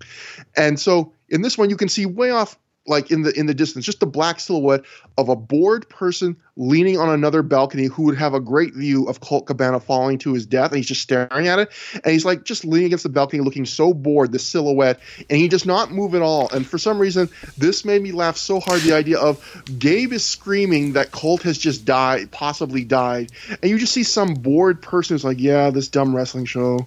Some guy just fell on like a stack of crates or something and it just it, for some reason you know, if a match can't be good, at least be memorable, and that's what it did for me. And then we get the very end with another big oversell where um they uh Maff hit Steel with a spotlight and Gabe sells it as both being super hot and a twenty thousand dollar piece of equipment that was just destroyed, which I think would probably bankrupted Ring of Honor. um, and so so yeah overall this was just kind of a standard indie falls count anywhere match complete with times where it was hard to see and not well lit but there was enough goofy memorable spots where i will remember this match and if nothing else that's a plus to me yeah, I'm with you. No, I, I honestly am. I uh, I thought this match was a lot of fun. Um, like definitely the most entertaining match so far um, overall. You know, I mean, the opener had some good stuff too, but I think this was just a lot of fun. It was, um, you know, it's silliness in the crowd. You know, it's still way too much in the way of unprotected chair shots um, to a lot of the guys, especially to Ace Steel because he always gets lots of unprotected chair shots to his head and delivers a lot of them. Um, but yeah, the stuff on the bleachers was really funny. How about this line from Punk that I almost don't even want to say because it's so sexist? Um, where Gabe is like, "You just have to pin someone against a flat surface." So Punk goes, "So anyone can be pinned up against the chest of Allison Danger," which just I just wrote yeesh, like oh god. Um, but yeah, the, the balcony stuff was. I mean, you know, Cabana like just falling into the abyss. It's um, it's like it was an interesting ending, but also I love the teases that Maff did before that, where he was on the other side of the ledge and they were teasing him falling like onto the crowd side because they would like do all this stuff to him, like hit him over the head with boards and stuff, and somehow he would keep hanging on. Like I thought that was like almost comical, also. And then yeah, like ending it with a concerto, I thought was a pretty good finish. I don't know. I thought it was a pretty like it was much more um, decisive ending than I expected, which I liked just in terms of setting up the following uh, the following week's big match between um, Punk and uh, and Steel and Whitmer and Maff. The, the yeah, only they're gonna. No, sorry. Go ahead. Go on. No. Well, I was just going to say, yeah, knowing that they're going to lose the feud in a week, this I guess was their their one last big win here, and of course, because Punk's not involved, it's easier to give them a really, like you said, definitive, strong win here, where Colt Cabana might be dead and Ace Steel gets his brains bashed in. Yeah, the one the one critique I'll have is actually of Punk because he comes back onto commentary after his loss and he's really mad about getting screwed in that finish. And he's like, he just buries the match that has his own team in it because he's like, this match, my match next week with Maff and Whitmer, like this is at the beginning of this match. He's like, my match next week is going to be the most violent match ever. Someone's going to die in that match. You watch that match. I'm like, you know, this match has just started, so maybe like talk about this match. And obviously, Punkin feels like he can get away with saying that because he probably recorded this commentary after that match happened, so he yeah. knows for a fact that that was in fact the most violent match in ROH history, almost or one of them. Um, so, but still, I just I didn't like that he basically buried this match as it was starting. Yeah, that, that's a problem Punk had on commentary. I've noticed at this time, which was sometimes when he did the thing during these shows where he would not step out for his match and then come back and pretend, you know, that he had just wrestled the match, he would act very in character. And a lot of times, the match after Punk's match on these shows that he commentates, it's like half the commentary is just him basically cutting a promo in regards to his match and just reacting in whatever the emotion would be from that match which yeah like in a case like this match completely detracts from it and kind of steals the focus. And in a way it makes sense for the CM Punk character but it doesn't make sense for the show which is maybe a good reason not to always have not to ever have a wrestler do commentary on a show they're working on at least, at least when they're that as prominent as Punk is and has angles and stuff to talk about. Yeah, because you put them in a in a weird position because the wrestler does have to kind of they can't just say, well, oh, I lost that match, but no big deal. But at the same time, their job as a commentator is to not is to focus on the next match and put it over. So it's kind of those two goals kind of don't always work well together. But um, after the match, Allison Danger gets in the ring, and, and of course, Maff and Whitmer are still up in this risen balcony section. But she gets in the ring and gets on the mic, and she congratulates Maff and Whitmer for getting a win for the prophecy. And from the balcony, we can see Maff and Whitmer clearly act like she's insane. Like, doesn't this girl know? We've already told her the prophecy's over. So at this point, Danger gets really angry, and she points out that she owns the rights to Maff and Whitmer's contracts, which means she owns them and she can book their matches for them. And then she says the prophecy will never die. So we're setting up the next little angle where the prophecy are basically going to be a feud with Allison Danger, where Danger is going to book them in matches with the express purpose of hoping they get the shit beat out of them. She also says she's going to like bring in a tag team, which I don't think actually happens, right? So she just basically like has the Carnage crew do her bidding. Yeah, I'm I'm not sure. Yeah, I don't think so. So uh, Next, we go backstage with Gary Michael Cappetta for intermission. He's with Special K, and this is when we really get to see Dixie's chest and his, head too is really marked up super red. Uh, Becky is lying on the floor. She's um, begging for someone to help her up. She's hurt from the backbreaker. Dixie says he's tired of losing, and Special K start bickering at this point. Becky keeps asking for help as Special K ignores her and leaves. And I just wrote the end, Gary won't even help her up. Like, come on, man, just help help a person up. But it's kind of funny where basically they're just doing the exact same angle they just did with Jay Lethal, but with Dixie and Izzy now. The the Special K members decide they don't want to party anymore. Well, also they don't have uh, they don't actually have the performances in the ring against top stars to uh, match the way Lethal does. Yeah, they're not getting the showcases here, but um, next we go. Also, also Gary Michael Cappetta calls Becky Darlin as she lays on the floor. So insult to injury. uh, the embassy of Prince Nana and the Outcast Killers then make their way to the ring after intermission, and Nana takes the mic. He calls the crowd Hicks and he tells them to shut up. Nana says he's traveled around the world and found one of the top tag teams in Ring of Honor with the Outcast Killers. I would just note he didn't have to travel very far to find them if that was his goal. Um, he says he's cleaned out his bank accounts to bring in his new member, and out comes someone in a gold and purple robe with a towel over their head. Big mystery. Nana then, as the guy goes in the ring, Nana pulls off the towel and reveals him to be Jimmy Rave. It gets some cheers and some claps. Uh, Rave takes off the robe to reveal what I like is he's wearing this very embassy looking, like royal looking purple and gold robe. And then he takes it off to reveal he's just wearing the same old pre embassy pleather looking, indie ass looking Jimmy Rave gear he's always had, which does not look very royal. At this point, um, Trent Acid's music hits, and we get Jimmy Rave defeating Trent Acid via pinfall in 10 minutes, 5 seconds after he hits the Styles Clash. Uh, Matt, what did you think about this? Is a kind of a big moment in terms of Jimmy Rave would be a fixture on the mid card and upper mid card for Ring of Honor for quite a while after this, and this is the official repackaging of him here, right here. Yeah, I don't think anyone probably could have guessed that he would have been as successful in this uh, in this role as he ended up being.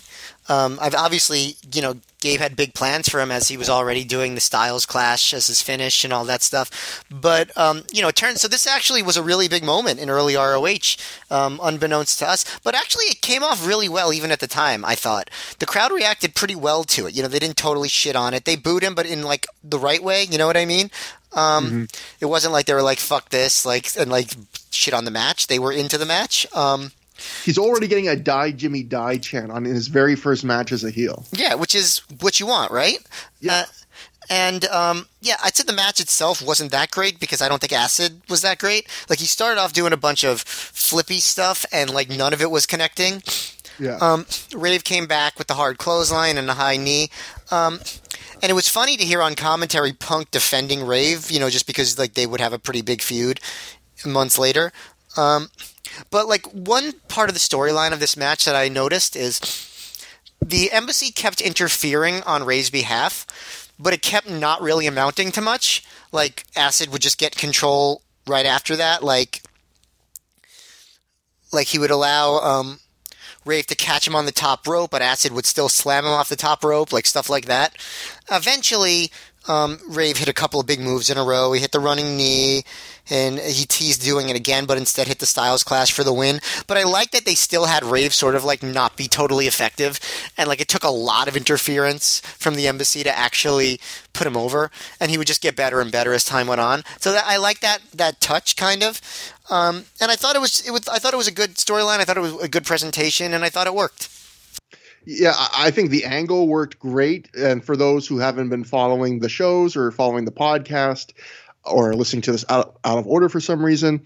The the background with this is Jimmy Rave had lost most of his Ring of Honor matches in his run before this as a babyface, and they had even built up in his last couple matches. Gabe saying like, if he doesn't win this match, he's probably done in the company, and he kept losing, and as we've mentioned on on a previous show, Jimmy Rave actually like wrote a live journal saying like he was pissed off at Gabe for firing him and they didn't give him a chance.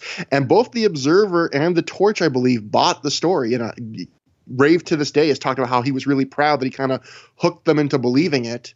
And you know they really thought this was firing, but but according to Rave, this was all planned right from the start. This wasn't them like turning an angle from something reality. No, it was always you know, Rave gets fired and he gets brought back almost immediately. And of course, there's this comedy part of it of the embassy's big crown jewel hyped guy that Prince Nana empties his bank account for is the guy who just got fired for losing too much. And there, one other little piece of background I found out doing research for the show, Matt, is uh, Jimmy Rave actually did a two part uh, interview, a very long, extensive one with uh, an honorable mention. And in episode 27, he really talks just about his Ring of Honor days and he noted that um, he's never really had a great relationship in the ring with Trent Acid. He said he he uh, noted that he was booked to go over Trent Acid in C- CZW at one point, and Trent Acid apparently really didn't want to lose to Jimmy Rave, and so Rave says going into this match, Trent Acid's just like, "Here we go again," he says to Rave, and Rave just felt like, "Well, what do you want me to do? Like, I'm sorry they've booked me to beat you, but." It's I don't wonder if that in, if that somehow impacted how this match was worked, because I felt like a lot of this match, maybe it was like you were saying, just to show that Rave is still a heel that needs a lot of help. But for a lot of, he gave for his big first match in this new gimmick, I felt like he gave Trent Acid a lot of the match. Like at up to a point, it felt more like a Trent Acid showcase than a Jimmy Rave showcase. Maybe maybe that is why I still thought it worked for the gimmick. Yeah, and for those who didn't watch the match either, um, this is kind of a different match because not only is there a ton of interference in front of the ref that doesn't do anything about, but I would say a couple, a few minutes into the match, um, Prince Nana grabs the house mic and is like cheering Jimmy on over the PA system for the entire rest of the match. So, yeah, but the and commentary talks over it, so you don't really get to hear a ton of what he's saying. Yeah. Um, I agree with you. I didn't think Trent looked great. He was doing like just a lot of flashy offense, but he didn't really have great the moves he were doing he was doing were cool, but he did, he doesn't have really great execution in this. Yeah, he didn't. They didn't connect. So how cool could they be? Yeah, you know. Yeah, they would have. They could have been cool. I guess. Yeah. Yeah. Exactly. And the one thing I noticed is, uh, I believe Punk was a pretty big fan of Jimmy Rave and fought for him at this time, and uh, Jimmy Rave really puts over him over in this interview like about some of the suggestions he gave to Rave, and you can even there's one moment in this match. I think the coolest spot in this match might be Rave just does a he's like Acid's in the corner and he like runs into the corner and just like does a step up and then knees him in the head. And it's a move he's done before but it just really looked and sounded good this time. And you can hear punk like get legitimately impressed. Like whoa like like like where it kind of breaks from the announcer voice where he's like whoa i didn't expect i'd see that. And i just i have a feeling that you know Punk probably just had a soft spot in his heart for Jimmy Rave, and probably you you hear it in moments like that. That it's probably in his back of his head, like I'd like to work with this guy in the future here. Yeah, he was right because that whole th- thing worked out very well. Yeah. Um, and again, we get the Styles clash to set up the possible AJ Styles feud in the future. Um, oh, the other thing I noticed, this is probably the most women I've ever seen do the uh, put tr- money in Trent Acid's pouch. Like for all those people that do the cliche of women don't come to these hip indie shows, you're usually honest, but on, tr- usually right. But there were, I was surprised by the number of women that put money into his uh, underwear or tights this time. Okay, but okay, wait, all. But is it possible that's just because normally on those ROH DVDs they cut out part of the entrance, and this time because it's a double, they showed the entire thing? It's possible, and, and also I wanted to say I feel bad for I was going to say that Mary Kate, the ringside photographer, because after he does all this, you can see Trent reach into his tights and keep pulling out money and just throwing it on the mat for Mary Kate to have to like gather up, and I felt like Oh, well, that's, oh, what? not, that's not her job, man. Like, what if she gets to keep it though? well, even at that point, like, how much money would you? This is a good question for the home view, listener.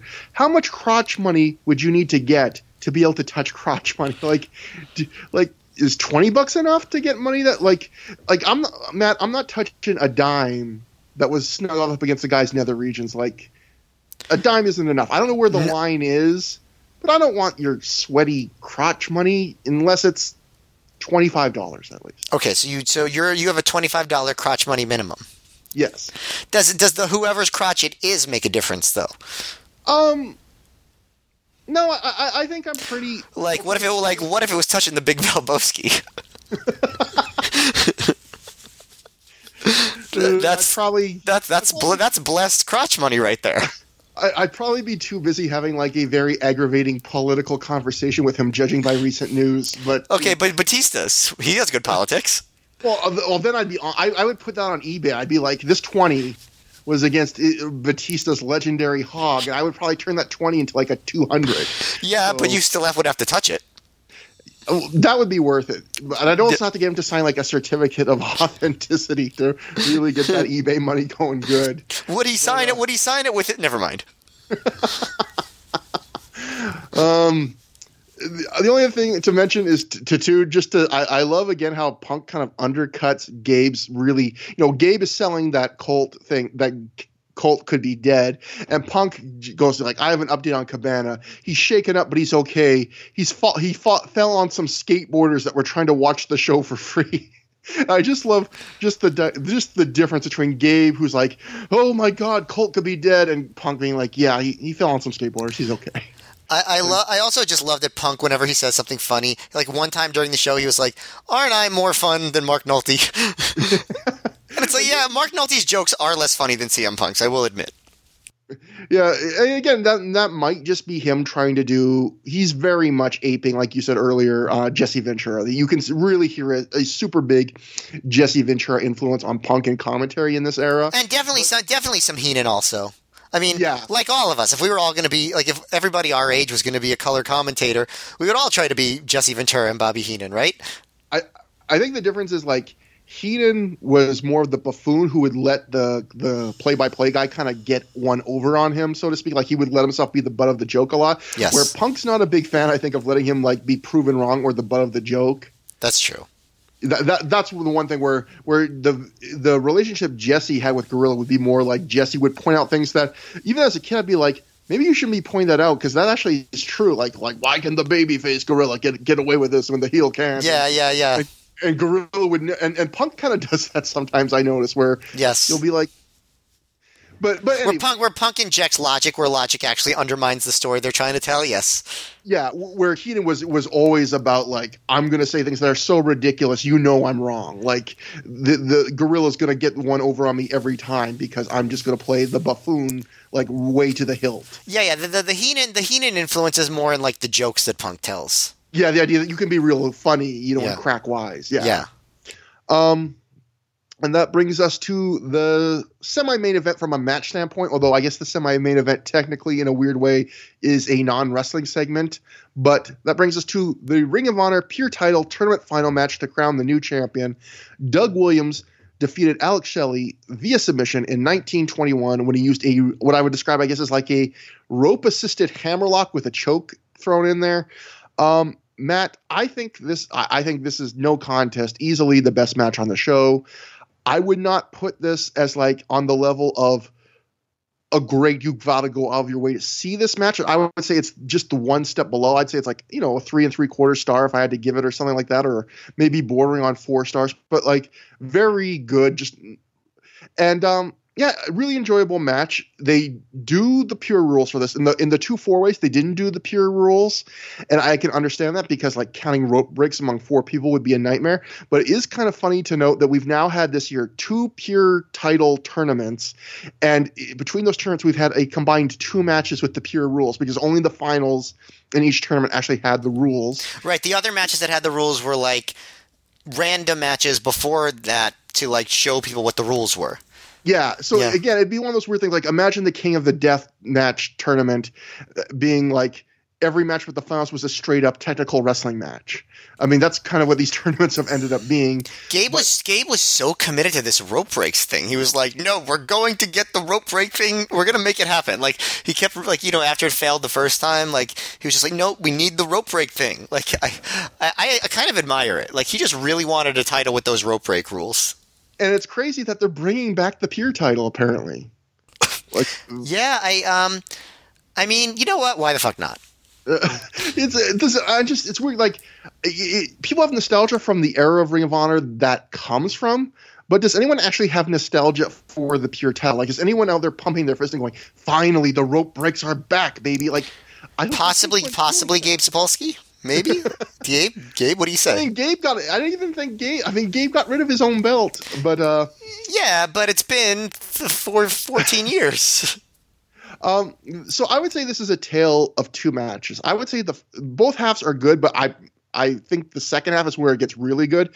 The first half of this match is what I would almost describe as basically a technical wrestling spot fest, where Shelley comes into this match. We should note. Um, selling his arm being hurt from the pri- his prior match on the night, and both guys just trade really cool, innovative, you know, submissions back and forth for like the first half of this match, and they don't really build tell a story in the first 10 minutes. And even though Shelley's selling his arm um, Williams goes to it a little bit, but he doesn't really doggedly stay on it. And it just feels, like I said, like kind of like a submission spot fest where it's just about we're not going to struggle in these submissions for a long time. They don't even do a rope break for this segment of the match, and they, it's just more about you do something cool on the mat, I'll do something cool on the mat, and it's entertaining. But at that point, I felt like a little something was missing, and I also felt like. I had forgotten, like halfway into this match, that it was a pure title match because they had done no countout teases, nose closed punch, fist punch things, which is are not allowed, and no rope breaks. So at that point, the first half of this match could have just been a regular wrestling match.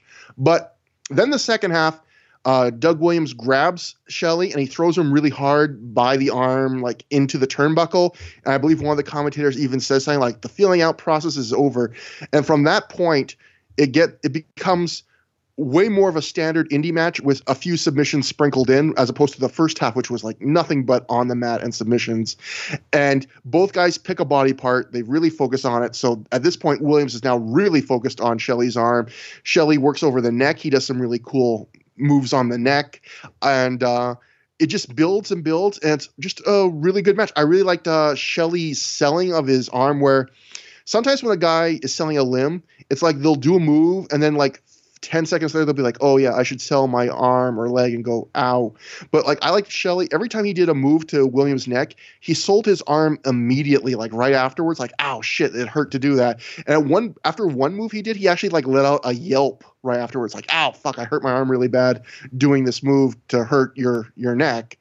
And I just thought just you really see just the standard quality of both these guys. Like we're fan, we're big fans of um Doug Williams. I thought Doug Williams looked really good here, and I, I think you forget sometimes how a good he is at showing aggression. Sometimes you just for, think of him as oh he's the uh, the British got technical wrestling guy, but you forget he's a big beefy guy that really can come off as a scary guy too.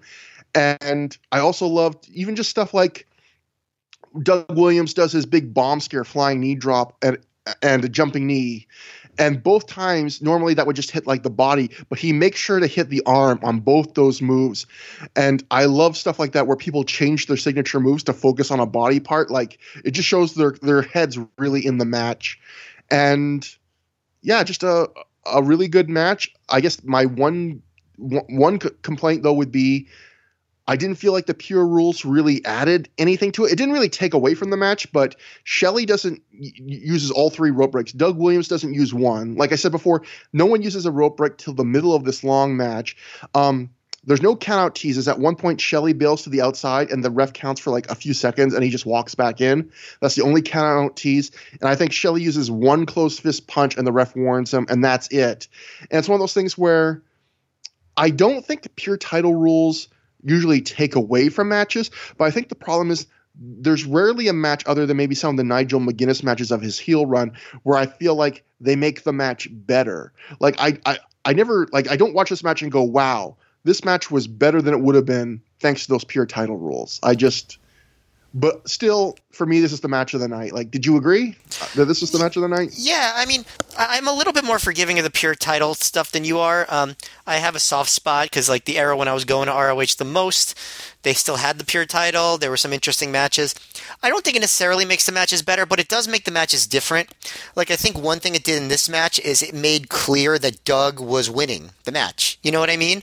Like, yeah. he got Shelley to use his rope breaks. Shelley didn't. So it's like it, that creates that dynamic where Doug was like in the lead and held the lead, you know, which is not something that you could normally get in a regular pro wrestling match. You know, it's sort of like whoever does most offense, I guess. But the offense was back and forth, but Doug was like ahead on points. Do you know what I mean? Does that make sense? Yeah, like like in normal matches, especially these days, the momentum can switch from move to move. But if you're down on rope breaks, like three to none, yeah, there, there's a score to it that there isn't in most wrestling, other than maybe like an Iron Man match or a two out of three falls match. Exactly. Um, one thing I love about ROH during this era is the fact that you could have a guy like Doug Williams who's not there most of the time, but he'll come in, be put in a major match, and be completely accepted. You know, a lot of promotions you don't really get that. Certainly not in WWE, where a guy just comes in, he's in a title match, and people take it totally seriously that he could win. Um, so that's one thing I like. They just appreciate him because they know he's good, um, and I'll always love that about ROH. Um, the early part, like you said, it was good, but I thought you know all of Doug's escapes and stuff were good, but it probably did go on a little too long.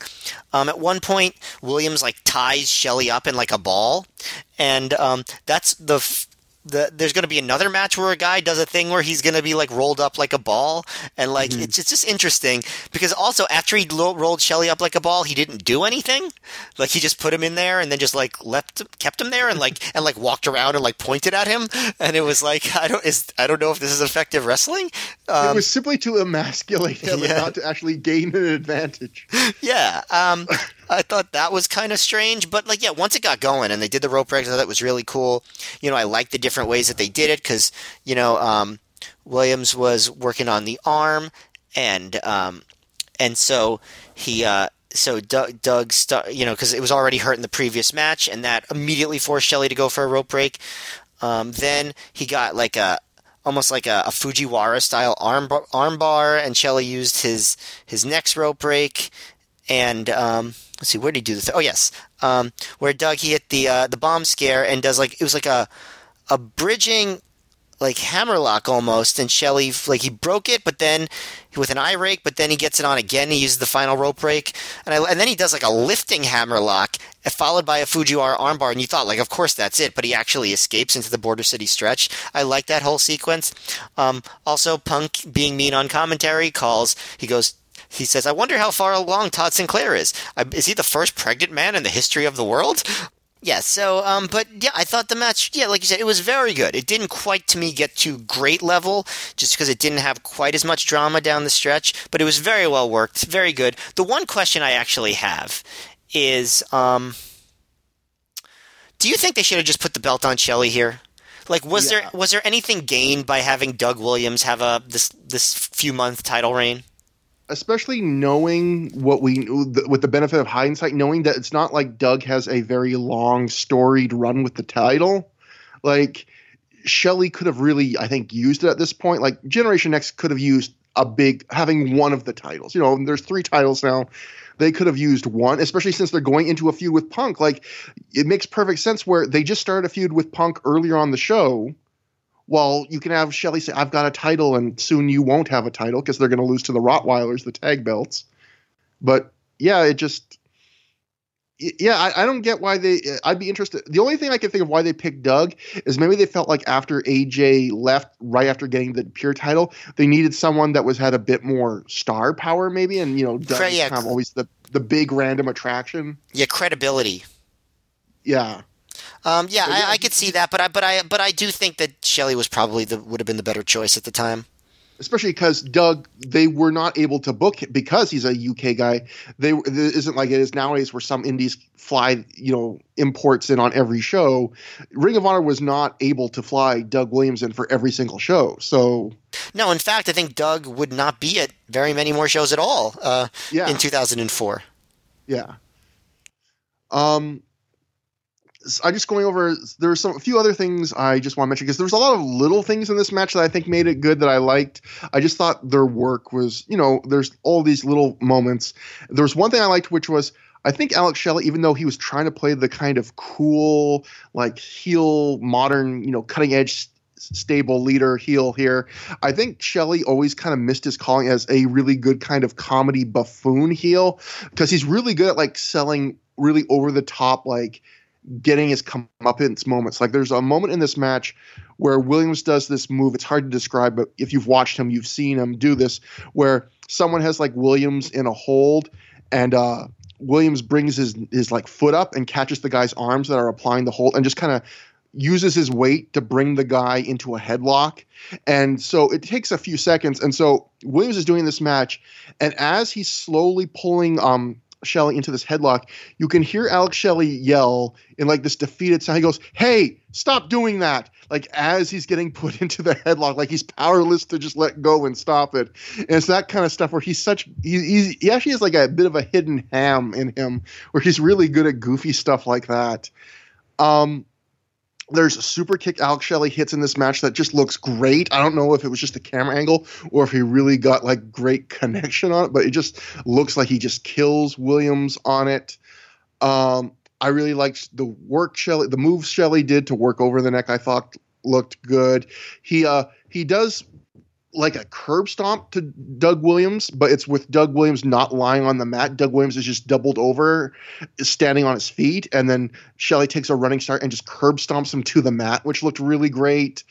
Um, what else? Uh, that's most of it. Oh, and he also at one point does just a million knee drops to the back of Williams' head and neck. And I thought that was one of those things, again, when I'm talking about why the pure rules seem arbitrary to me sometimes, is because one of the three pure rules is no closed fist attacks, Shelley gets warned here for um, no fist drop. Yet in the same match, he can like drop like 10 straight knees to the back of a guy's head and that's perfectly okay and to me that's one of those examples where then the pure rules just feel so arbitrary like well punching a guy in the head that's not good pure technical wrestling but kneeing a guy in the head 10 times that's that's pure wrestling, baby.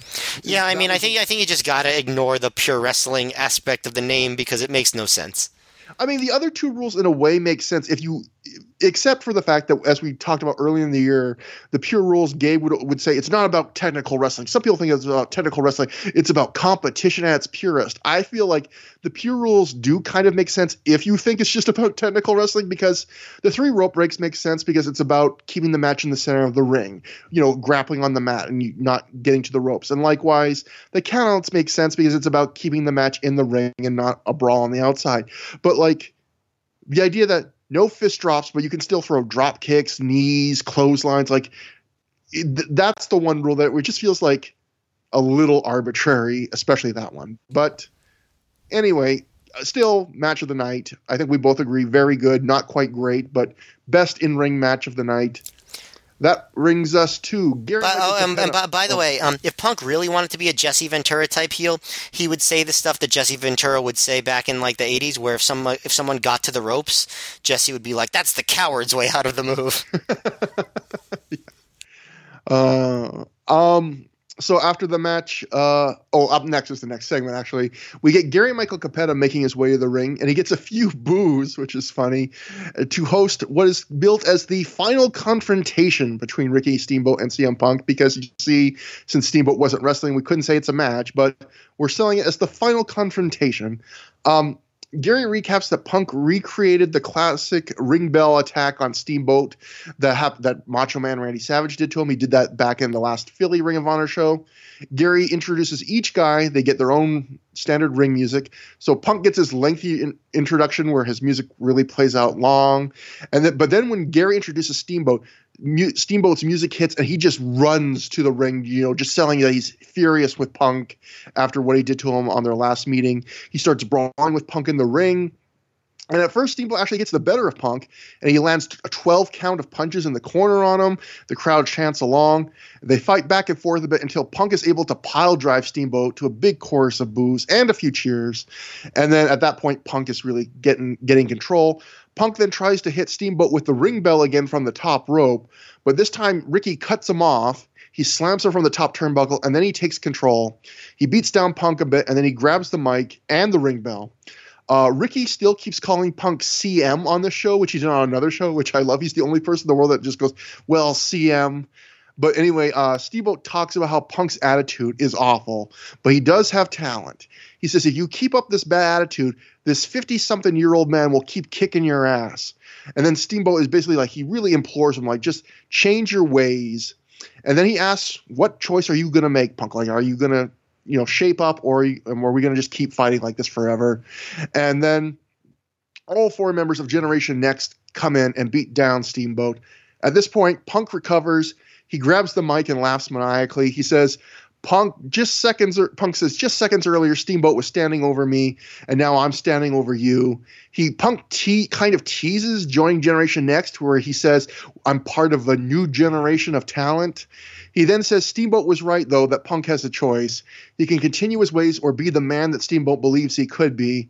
Punk pauses and then he says, I'm going to be that man. And he attacks Generation Next. He gets a big pop for that. This is the big CM Punk official babyface turn. Uh, Generation Next, though, gains the advantage because they have the numbers four on one. But then Steamboat recovers. He makes the save.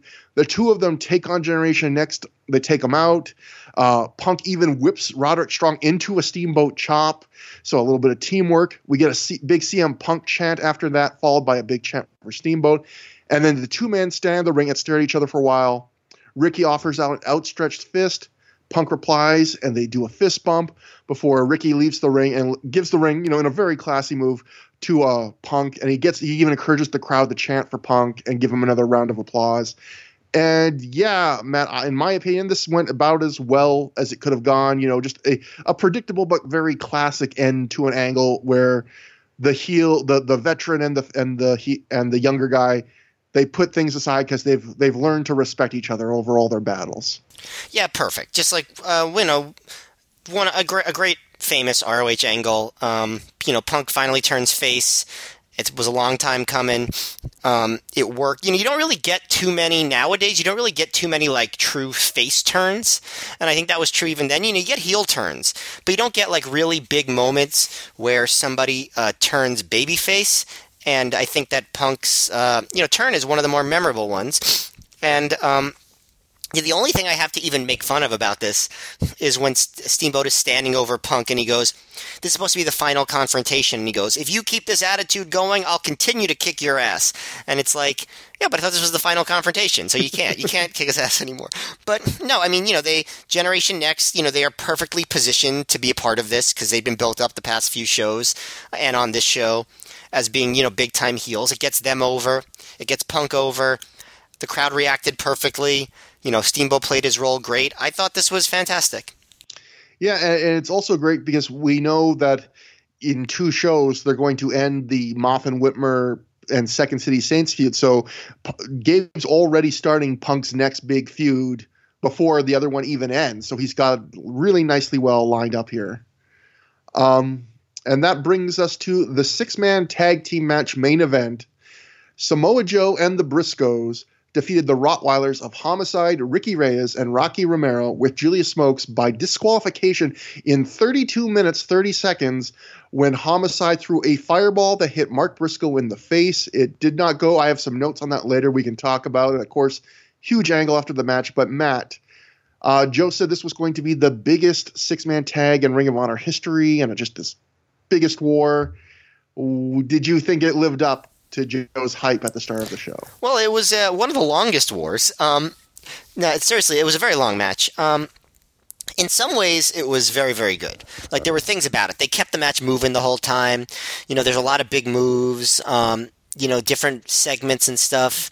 Um, my knock on the match is it is too long. Um, they take too long to get into the heat segment, which is basically the Rottweilers beating on Jay Briscoe. Um, there's just too much time early on where they're just like kind of going back and forth, back and forth, showing off their stuff, and that's good. But I think maybe if they cut that by like three or four minutes, it would have been a little better.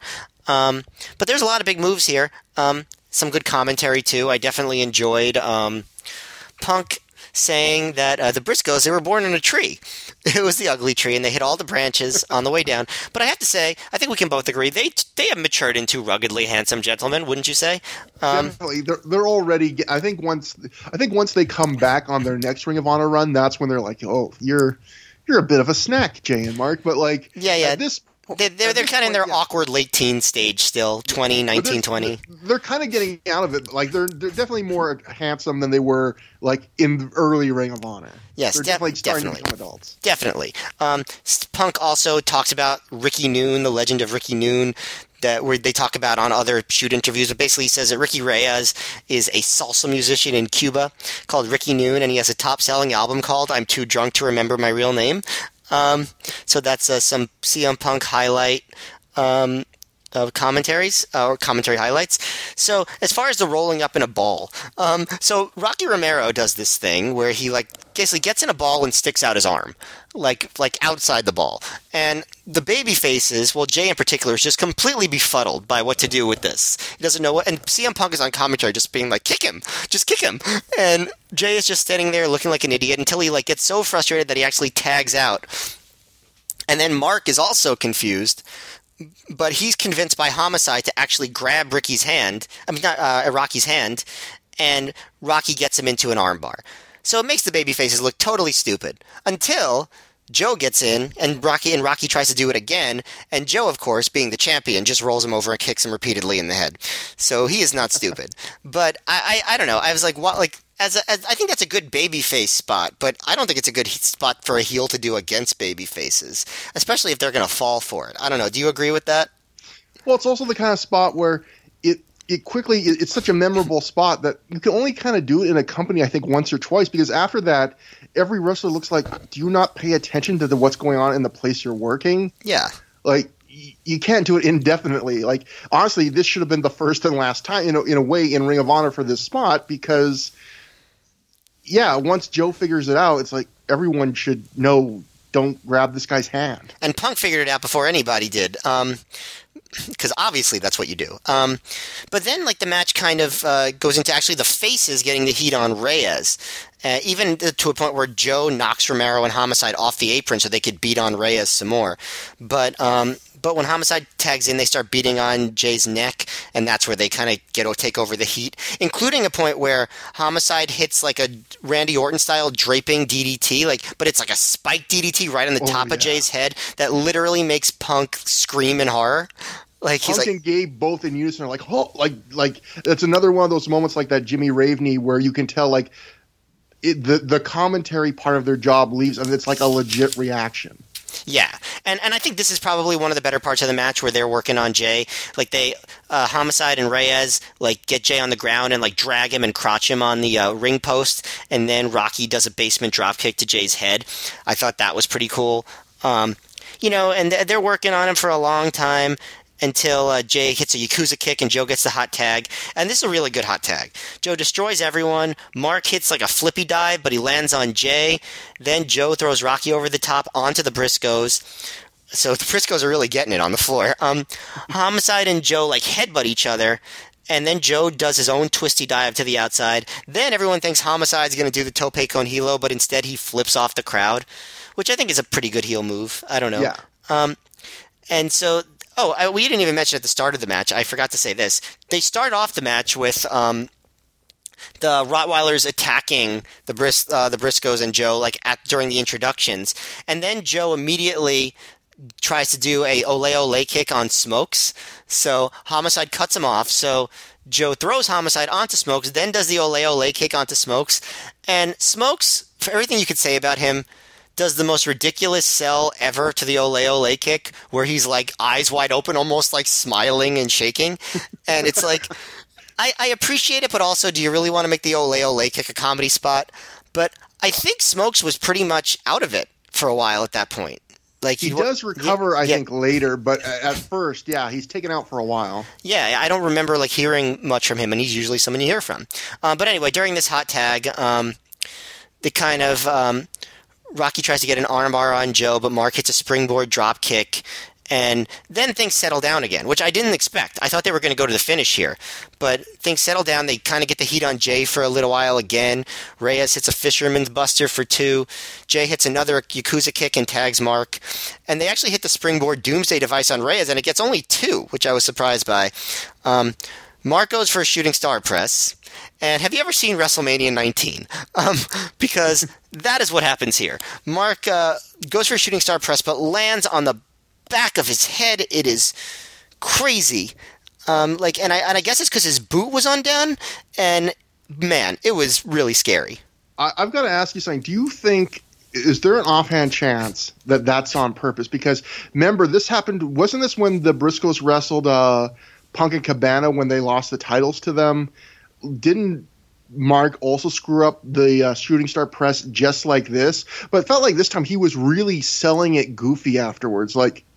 I, I, on one hand, part of me feels like no one would be crazy enough to take that bump intentionally, but then part of me is like, if there was a person that would be that crazy, maybe it's Mark Briscoe.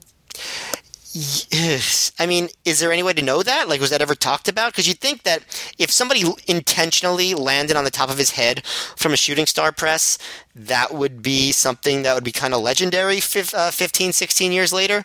Um, has anyone ever said that it was? Uh, I don't, not that I know of, uh, but if it was a, an, another botch, it's pretty crazy that he had two close calls like that in within a few months. Well, keep in mind, he also lands on his head in a shooting star press in 2007 and really hurts himself extremely badly to the point where people were wondering if he was going to have to retire, if you remember that, where he does it one onto the floor. Do you remember that? Oh, I, I forget that actually. I think it was a, it was a match against maybe uh, Naruki Doi and oh yeah, now I remember. Yeah, I forget yeah. and and I mean, was it Yoshino? I forget who his who his partner was, um, but um, yeah, it was it was really bad. So he has been known to do that. Um, I don't know, man. I hope it wasn't intentional. I, I mean, I don't don't like it being an accident either, but I hope he didn't intentionally land on his head after a shooting star press because I don't know. There's no way to do that safely. It's impossible. But it was really scary, regardless. And he looked completely glazed over, but managed to keep doing his moves. And he hit suplexes on Homicide and Reyes, and um, and he uh, and uh, Homicide does like a double underhook uh, off the top rope and then a tiger driver, but Joe makes the save. Joe hits this like crazy DVD on, uh, Death Valley driver on Homicide, and Romero breaks it up. And then Homicide goes to throw a fireball at Joe, but Mark pushes him out of the way. And it gets on Mark, and the fireball is in Mark's face and on the back of his head. And I don't even know what the hell's going on, but I did not. I, I hadn't seen this match in a long time. I did not expect that finish. So I th- we'll get to the finish in a second. I thought I, I agree mostly with you. I think the match was good, but not.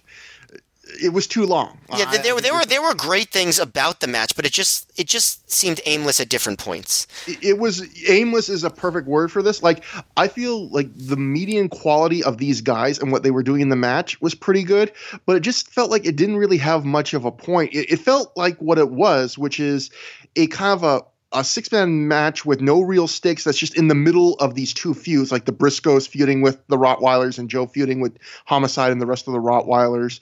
And they almost like, you know, they're working it like they know it's going to end in a DQ finish and there's going to be a big angle because they didn't really have a ton of story.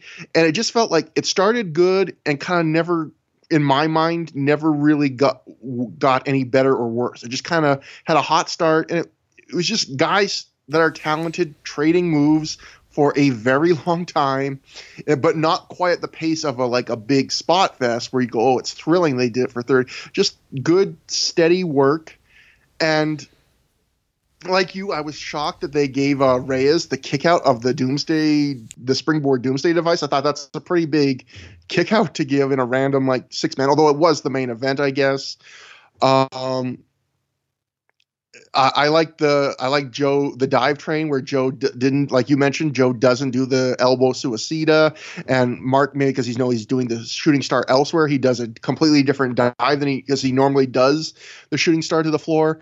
Uh, I like that Homicide took a cell phone call during the match, presumably to Oh, t- sell the upcoming surprise. Oh yes, yes, yes, I forgot to mention that. Yeah, just like randomly, he's just on the phone, and like obviously you you figured out why later Yeah. on, but it was Getting very random. 1994 Harlem Heat on the phone with sensational Sherri vibes from this. Um, so Punk did also. Did you notice Punk on commentary did something that we used to we would rail on Gabe for, which is telegraph something because he has the knowledge. He goes at one point, "I guarantee this match is going at least half an hour."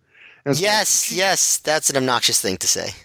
yeah. It's like, gee, Punk, how do you know that? Because you're looking at like the timestamp on the video you're calling right now. but uh, I agree with you that DDT was just insane. The highlight of the match, probably. Um, I could actually, I think one of my problems also with this match, other than it being a little bit aimless or a lot aimless, is I would have liked a bit more Joe and a lot more Homicide. I actually felt like for a big main event to a show, you know, Homicide and Joe are two of the best wrestlers in the match, and you get a significant amount of Joe. But for a 32 minute match, I could have done with a significantly more Homicide and Joe in this match. But it was more of a Rottweilers Briscoes match than I maybe would have wanted. But anyway, going to the Fireball, yeah, I kind of forgot this finish too, and I forgot that like for those who haven't watched it, there's a really awkward camera cut to a really weird angle where it almost looks like Mark Briscoe is lunging into the path of the fireball that is aimed at at uh, Joe. And we get some word on maybe why the awkward ca- camera angle happened. Going to the Observer, um, Dave wrote from a live report Homicide went to throw fire at Joe, who moved, and it was supposed to hit Jay Briscoe. Now, Dave clearly got that wrong because I think it was supposed to hit Mark, because it did. Uh, Dave writes, apparently it missed him as well, but he had to sell it for the angle. And then, um, so yeah, uh, apparently that was probably why that camera angle was so awkward. Was maybe it didn't really hit him, and that was the best angle they could get. Uh, makes sense. I mean, it, it did look like it was on him, like, but maybe like looked like more was on the back of him as opposed to his face. yeah either way the the camera angle I, I think when you when you watch it you you go wow that's a weird a- camera angle something must have gone wrong but at the same time you don't really see anything going wrong like you're just you just know oh that's a weird camera angle they must have chosen it for a reason but you don't see anything with like i can believe just on that camera angle oh it hit mark briscoe and he immediately that's a DQ. Jay immediately takes Mark to the back. You know, Mark is holding his face. They're acting like it's super serious. Um, Homicide takes out Ref Hansen out of anger for the DQ. The Rottweilers start to beat down Joe until Jay comes back with a steel chair. And I actually like that in a weird way uh, because that's a, like a common sense thing that you normally don't see in wrestling, where it's like Jay helps Mark to the back, But then he's like, I'm not going to forget what these assholes just did. Like, once I get him safely to the back, I'm coming back for you guys. And he does. He comes back with a steel chair. He's able to make a comeback, but then he gets distracted by Julius Smokes, who's recovered from earlier. Uh, the Rottweilers regain control, and Homicide taunts Joe on the microphone, and he says no one's going to stop the Rottweilers until out of nowhere, Low Ki's music hits. That's right. Uh, Low Ki comes out to a big chant. Low Ki screams, he's back on commentary. Uh, Joe is really hurt and he kind of crawls behind Low Ki as Low Ki stands in front of him. Joe then helps himself up to his feet using the ropes as Low Ki just stares down the Rottweilers. And uh, Ki grabs the Ring of Honor title belt away from the Rottweilers and he gets into a standoff with them. Big welcome back chant for Low Ki. Homicide says this is his time, and Ki disappeared. Uh, Ki snatches the mic away from Homicide and says, after everything he's worked for, everything he's poured his heart and soul into, how dare Homicide disrespect him and the Ring of Honor title? Ki says no one will disrespect this title, and he pauses and then goes, except for me. And then he proceeds to turn around and smack Joe with the belt and beat on him. And, you know, big crowd reaction like, holy shit. Ki has joined the Rottweilers. He gets back on the mic. He says the fans can cheer his name all he wants, all all they want, but he's better than each and every one of them. Joe tries to fight back. He has this really good emotion, like he's hurt, but he's just so angry that this is happening. He screams that he's going to fucking kill them, but he's still no match because you know they've got the numbers on their side. They beat him back down. Homicide tears down a Ring of Honor ring banner and he brings it into the ring. As Ki says, since he's been gone, Ring of Honor has been gone nowhere but down. He says from the shoddy talent in the locker room, and then he says something that you can clearly see his lips moving, but you can't hear it. We'll get to that in a second, and you hear the crowd go, "Oh shit." And then the audio magically comes back, and we hear Ki say the company was going to the top before he left, and then he stands on top of Joe's prone body while he holds the Ring of Honor title and he says, The champ is here. You know, Joe's big catchphrase. The Rottweilers pose on top of an unconscious Joe. They hold up the Ring of Honor banner as like a big photo opportunity. And Joe says, This is the new Ring of Honor. So, pretty fantastic. This was the thing where I remember following this live 15 years ago, or 16 now, maybe even, and being like, Holy shit, when I'm reading that this happened. Like, it wasn't maybe necessarily in my mind that Ki could never come back to Ring of Honor after the bad exit he had the year before. I mean, he did come back for that one match, the uh, second year anniversary four way, where Ring of Honor apparently felt they needed something to get last minute ticket sales. But to have him come back like in a big angle where it's clear he's going to be part of the company for a while, just a crazy moment. And Matt, before I ask about you, I guess we'll give a little bit of background.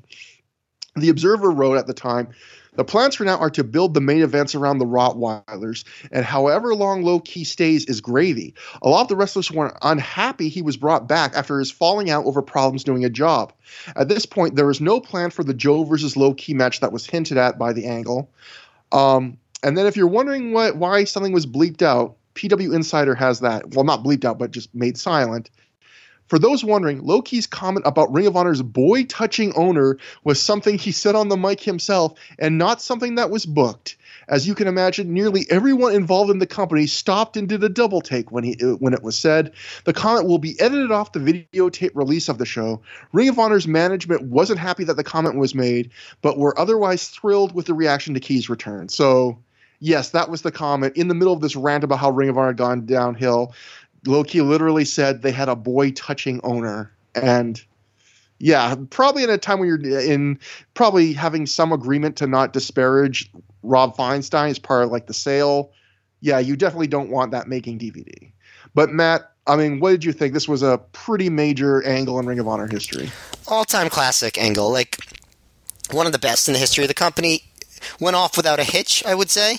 Um, you know, from the beatdown of Joe and Jay to the pop that Low Ki got coming out to the way like he the, you know the the drama when he was staring at them like the the Rottweilers the welcome back chants the the mic work um, the moment where he hit Joe with the belt it was fantastic um, couldn't have been any better and uh, it's really set the table for uh, the next year of ROH. Uh, home run all around. My one problem with this was I so badly wanted to see Low Ki versus Samoa Joe again after this. And well, as yes. mentioned there, they never. It, it, it, does the thing, you know. Vince McMahon has reportedly said this, although he's broken his own rule. But like, apparently in the past, he's gotten really mad about the idea of never build a match you can't deliver. And yeah, they really at the end of this, night, cough Samoa Joe. I mean, cough uh, Steve Austin and CM Punk. But uh, exactly, yeah, yeah. yeah. But at the end of this night, you like desperately. In fact, I'll admit, after this match, not only was this the match I wanted to see most in Ring of Honor, I thought Joe's going to lose the title, and it's going to either be to CM Punk or Low Ki. And I thought like there was a good chance Low Ki would win the title back. Obviously, I wasn't really aware of how Gabe booked or stuff like that. But not only does that not, we don't get that result, we don't even get the match, which is just. Well, that's not the one thing. Yeah, I mean, I, I wouldn't call that a problem with this particular exact angle. It was a problem with no. the longer term booking of it. Like, uh, yeah, it's weird. I, I, don't know why they never pulled. I mean, everyone wanted to see that match for a really long time. I, I, I guess they just couldn't get the two parties to agree on what would happen.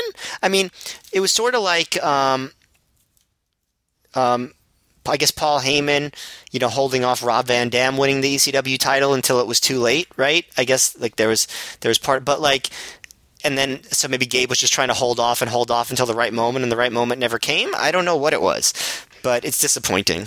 Well, remember, Ki left Ring of Honor in late 2003 when Gabe was going to build up to a blow a final match for Ki and the company. Well, not the fight. Actually, the court apparently, as we talked about at the time, Ki was going to wrestle Homicide. He, he was going to end that feud and put over Homicide, and then they were going to have a couple more kind of farewell matches for Ki that he would actually win. And Ki, I guess, changed his mind like late that he did not want to lose to Homicide. He wanted like some kind of draw or something, and that's the falling out. So part of me just thinks maybe, um, maybe Gabe just didn't trust like Ki ever again to put like if you notice Ki never gets a title ever again in the company. He doesn't get you know the pure or even the tag titles. Um it's true but he does put him in some important matches. He does but even matches though where i mean I, am again i'm not 100% sure of this theory but even if you re- go back to that thing i just read from the observer or i forget that was the observer or the torch or whatever where they said something like anything they get from Low Ki is gravy. Like the way they're talking, it's almost like we don't know how long things are gonna like this relationship's gonna last. So we're going to enjoy it while it's here, you know. Yeah, and it ends and it ends up with Low Ki being there for I don't know a year and a half or longer. Yeah, so as far as relationships with Low Ki go, like that's a pretty good length. Yeah, yeah. get another year and a half out of it. So yeah. Um, and another thing is, uh, it, one thing I thought was interesting, and it, I don't think they intended to do this, obviously, but it's kind of interesting. they were building in 2003, obviously, for a, a, fair chunk of the year, the idea of this homicide Ki feud, where they're everyone knows they're good friends, and Ki and homicide, you know, there's that trainer relationship, but the idea that um, you know, Homicide lost his big first world title match with Joe because he got distracted when Ki and Smokes were arguing on the outside. And Ki and Smokes kept arguing in 2003, and Homicide was caught in the middle. And eventually, Homicide started getting mad at Ki and was like, you know, you've forgotten where you came from. You know, you're, you know, Ki was mad because he thought they were acting like street thugs. And he was mad, and Homicide was like, you forgot where you came from. And in, in a weird way, even though I don't think this was obviously this wasn't part of the plan, this angle is kind of like Ki admitting that Homicide was right because he becomes a heel and he joins the thugs and joins Smokes. And, you know, in a weird way, it does kind of tie up that angle without really intending to. Oh, yeah, absolutely. It works on so many levels. It's great. Yeah. So I, I, I like that too, where it's one of those things where it, it even makes sense in a way that maybe it wasn't even initially intended to. So, um, we cut to Sugar Sean Price backstage. He finds Special K, most of them who want to party, but Dixie and Angel Dust say the party is over. Uh, the rest of K disagrees, and they get into a brief shoving match before Dixie and Angel Dust leave. Uh, Sean tells us that we'll be back next time with Death Before Dishonor. So that's the final little segment. That ends the show. Um, before we get into our comments, I'm going to go into a bit of, couple other people's comments on the show. First, from the Pro Wrestling Torch, let's get Gabe Sapolsky's opinion. Um, the Torch wrote, Ring of Honor Booker Gabe Sapolsky thinks this past weekend's event in Elizabeth, New Jersey was among the best Ring of Honor events to date. Quote, it was definitely one of my favorite shows yet, he tells The Torch. We took the Reborn completion name very seriously and wanted to live up to that. Ring of Honor has been in the process of reinventing itself over the past several months, and all that ended last night as we are completely fresh up and down the roster. We've also fine we've also fine-tuned our in-ring style. The Ring of Honor product is now a very fun product for everyone to enjoy, with the basis still being great wrestling. So without tipping my hat, I will say I don't think this was one of the best shows Ring of Honor's done to date. But it is interesting the way he described the very end where he goes, The Ring of Honor product is now a very fun product. like, was it not? For everyone, for everyone. now everyone can enjoy it. Um, and then finally, I go back to the Bruce Mitchell, the torch back at this era was doing roundtable reviews where everyone gave it a score out of 10 of these shows. And Bruce often I felt was kind of crotchety and not really on the level of Ring of Honor. Like he wasn't, I don't think, completely understood. He actually gave the show a seven out of ten, which is not a bad score. And he, uh, I might even give it that. I don't know. Um, but he, first off, he starts with this really weird joke, Matt. This is how he starts his review. Ring of Honor Reborn, the conception. Ring of Honor Reborn, the Lamaze class. Ring of Honor Reborn, midterm. Ring of Honor Reborn, the completion. I look forward to their next release, Ring of Honor Reborn, the placenta. Okay. What the fuck is he talking about? Man, that that rascal. Well, I know when that that that classic satirist. Bruce I know Mitchell. when I think of completion, I'm thinking about just I don't know. I think he's making fun of the reborn Oh, part. the reborn. I guess. Yeah, it's just I don't know. Bruce, you're old. Um, okay, boomer. he was. So- I mean, how old was he? Was six? That this was 16 years ago. He was probably the same age we are now. Go. No, I don't. I don't think that's true. But but you know, it, it is 16 years ago.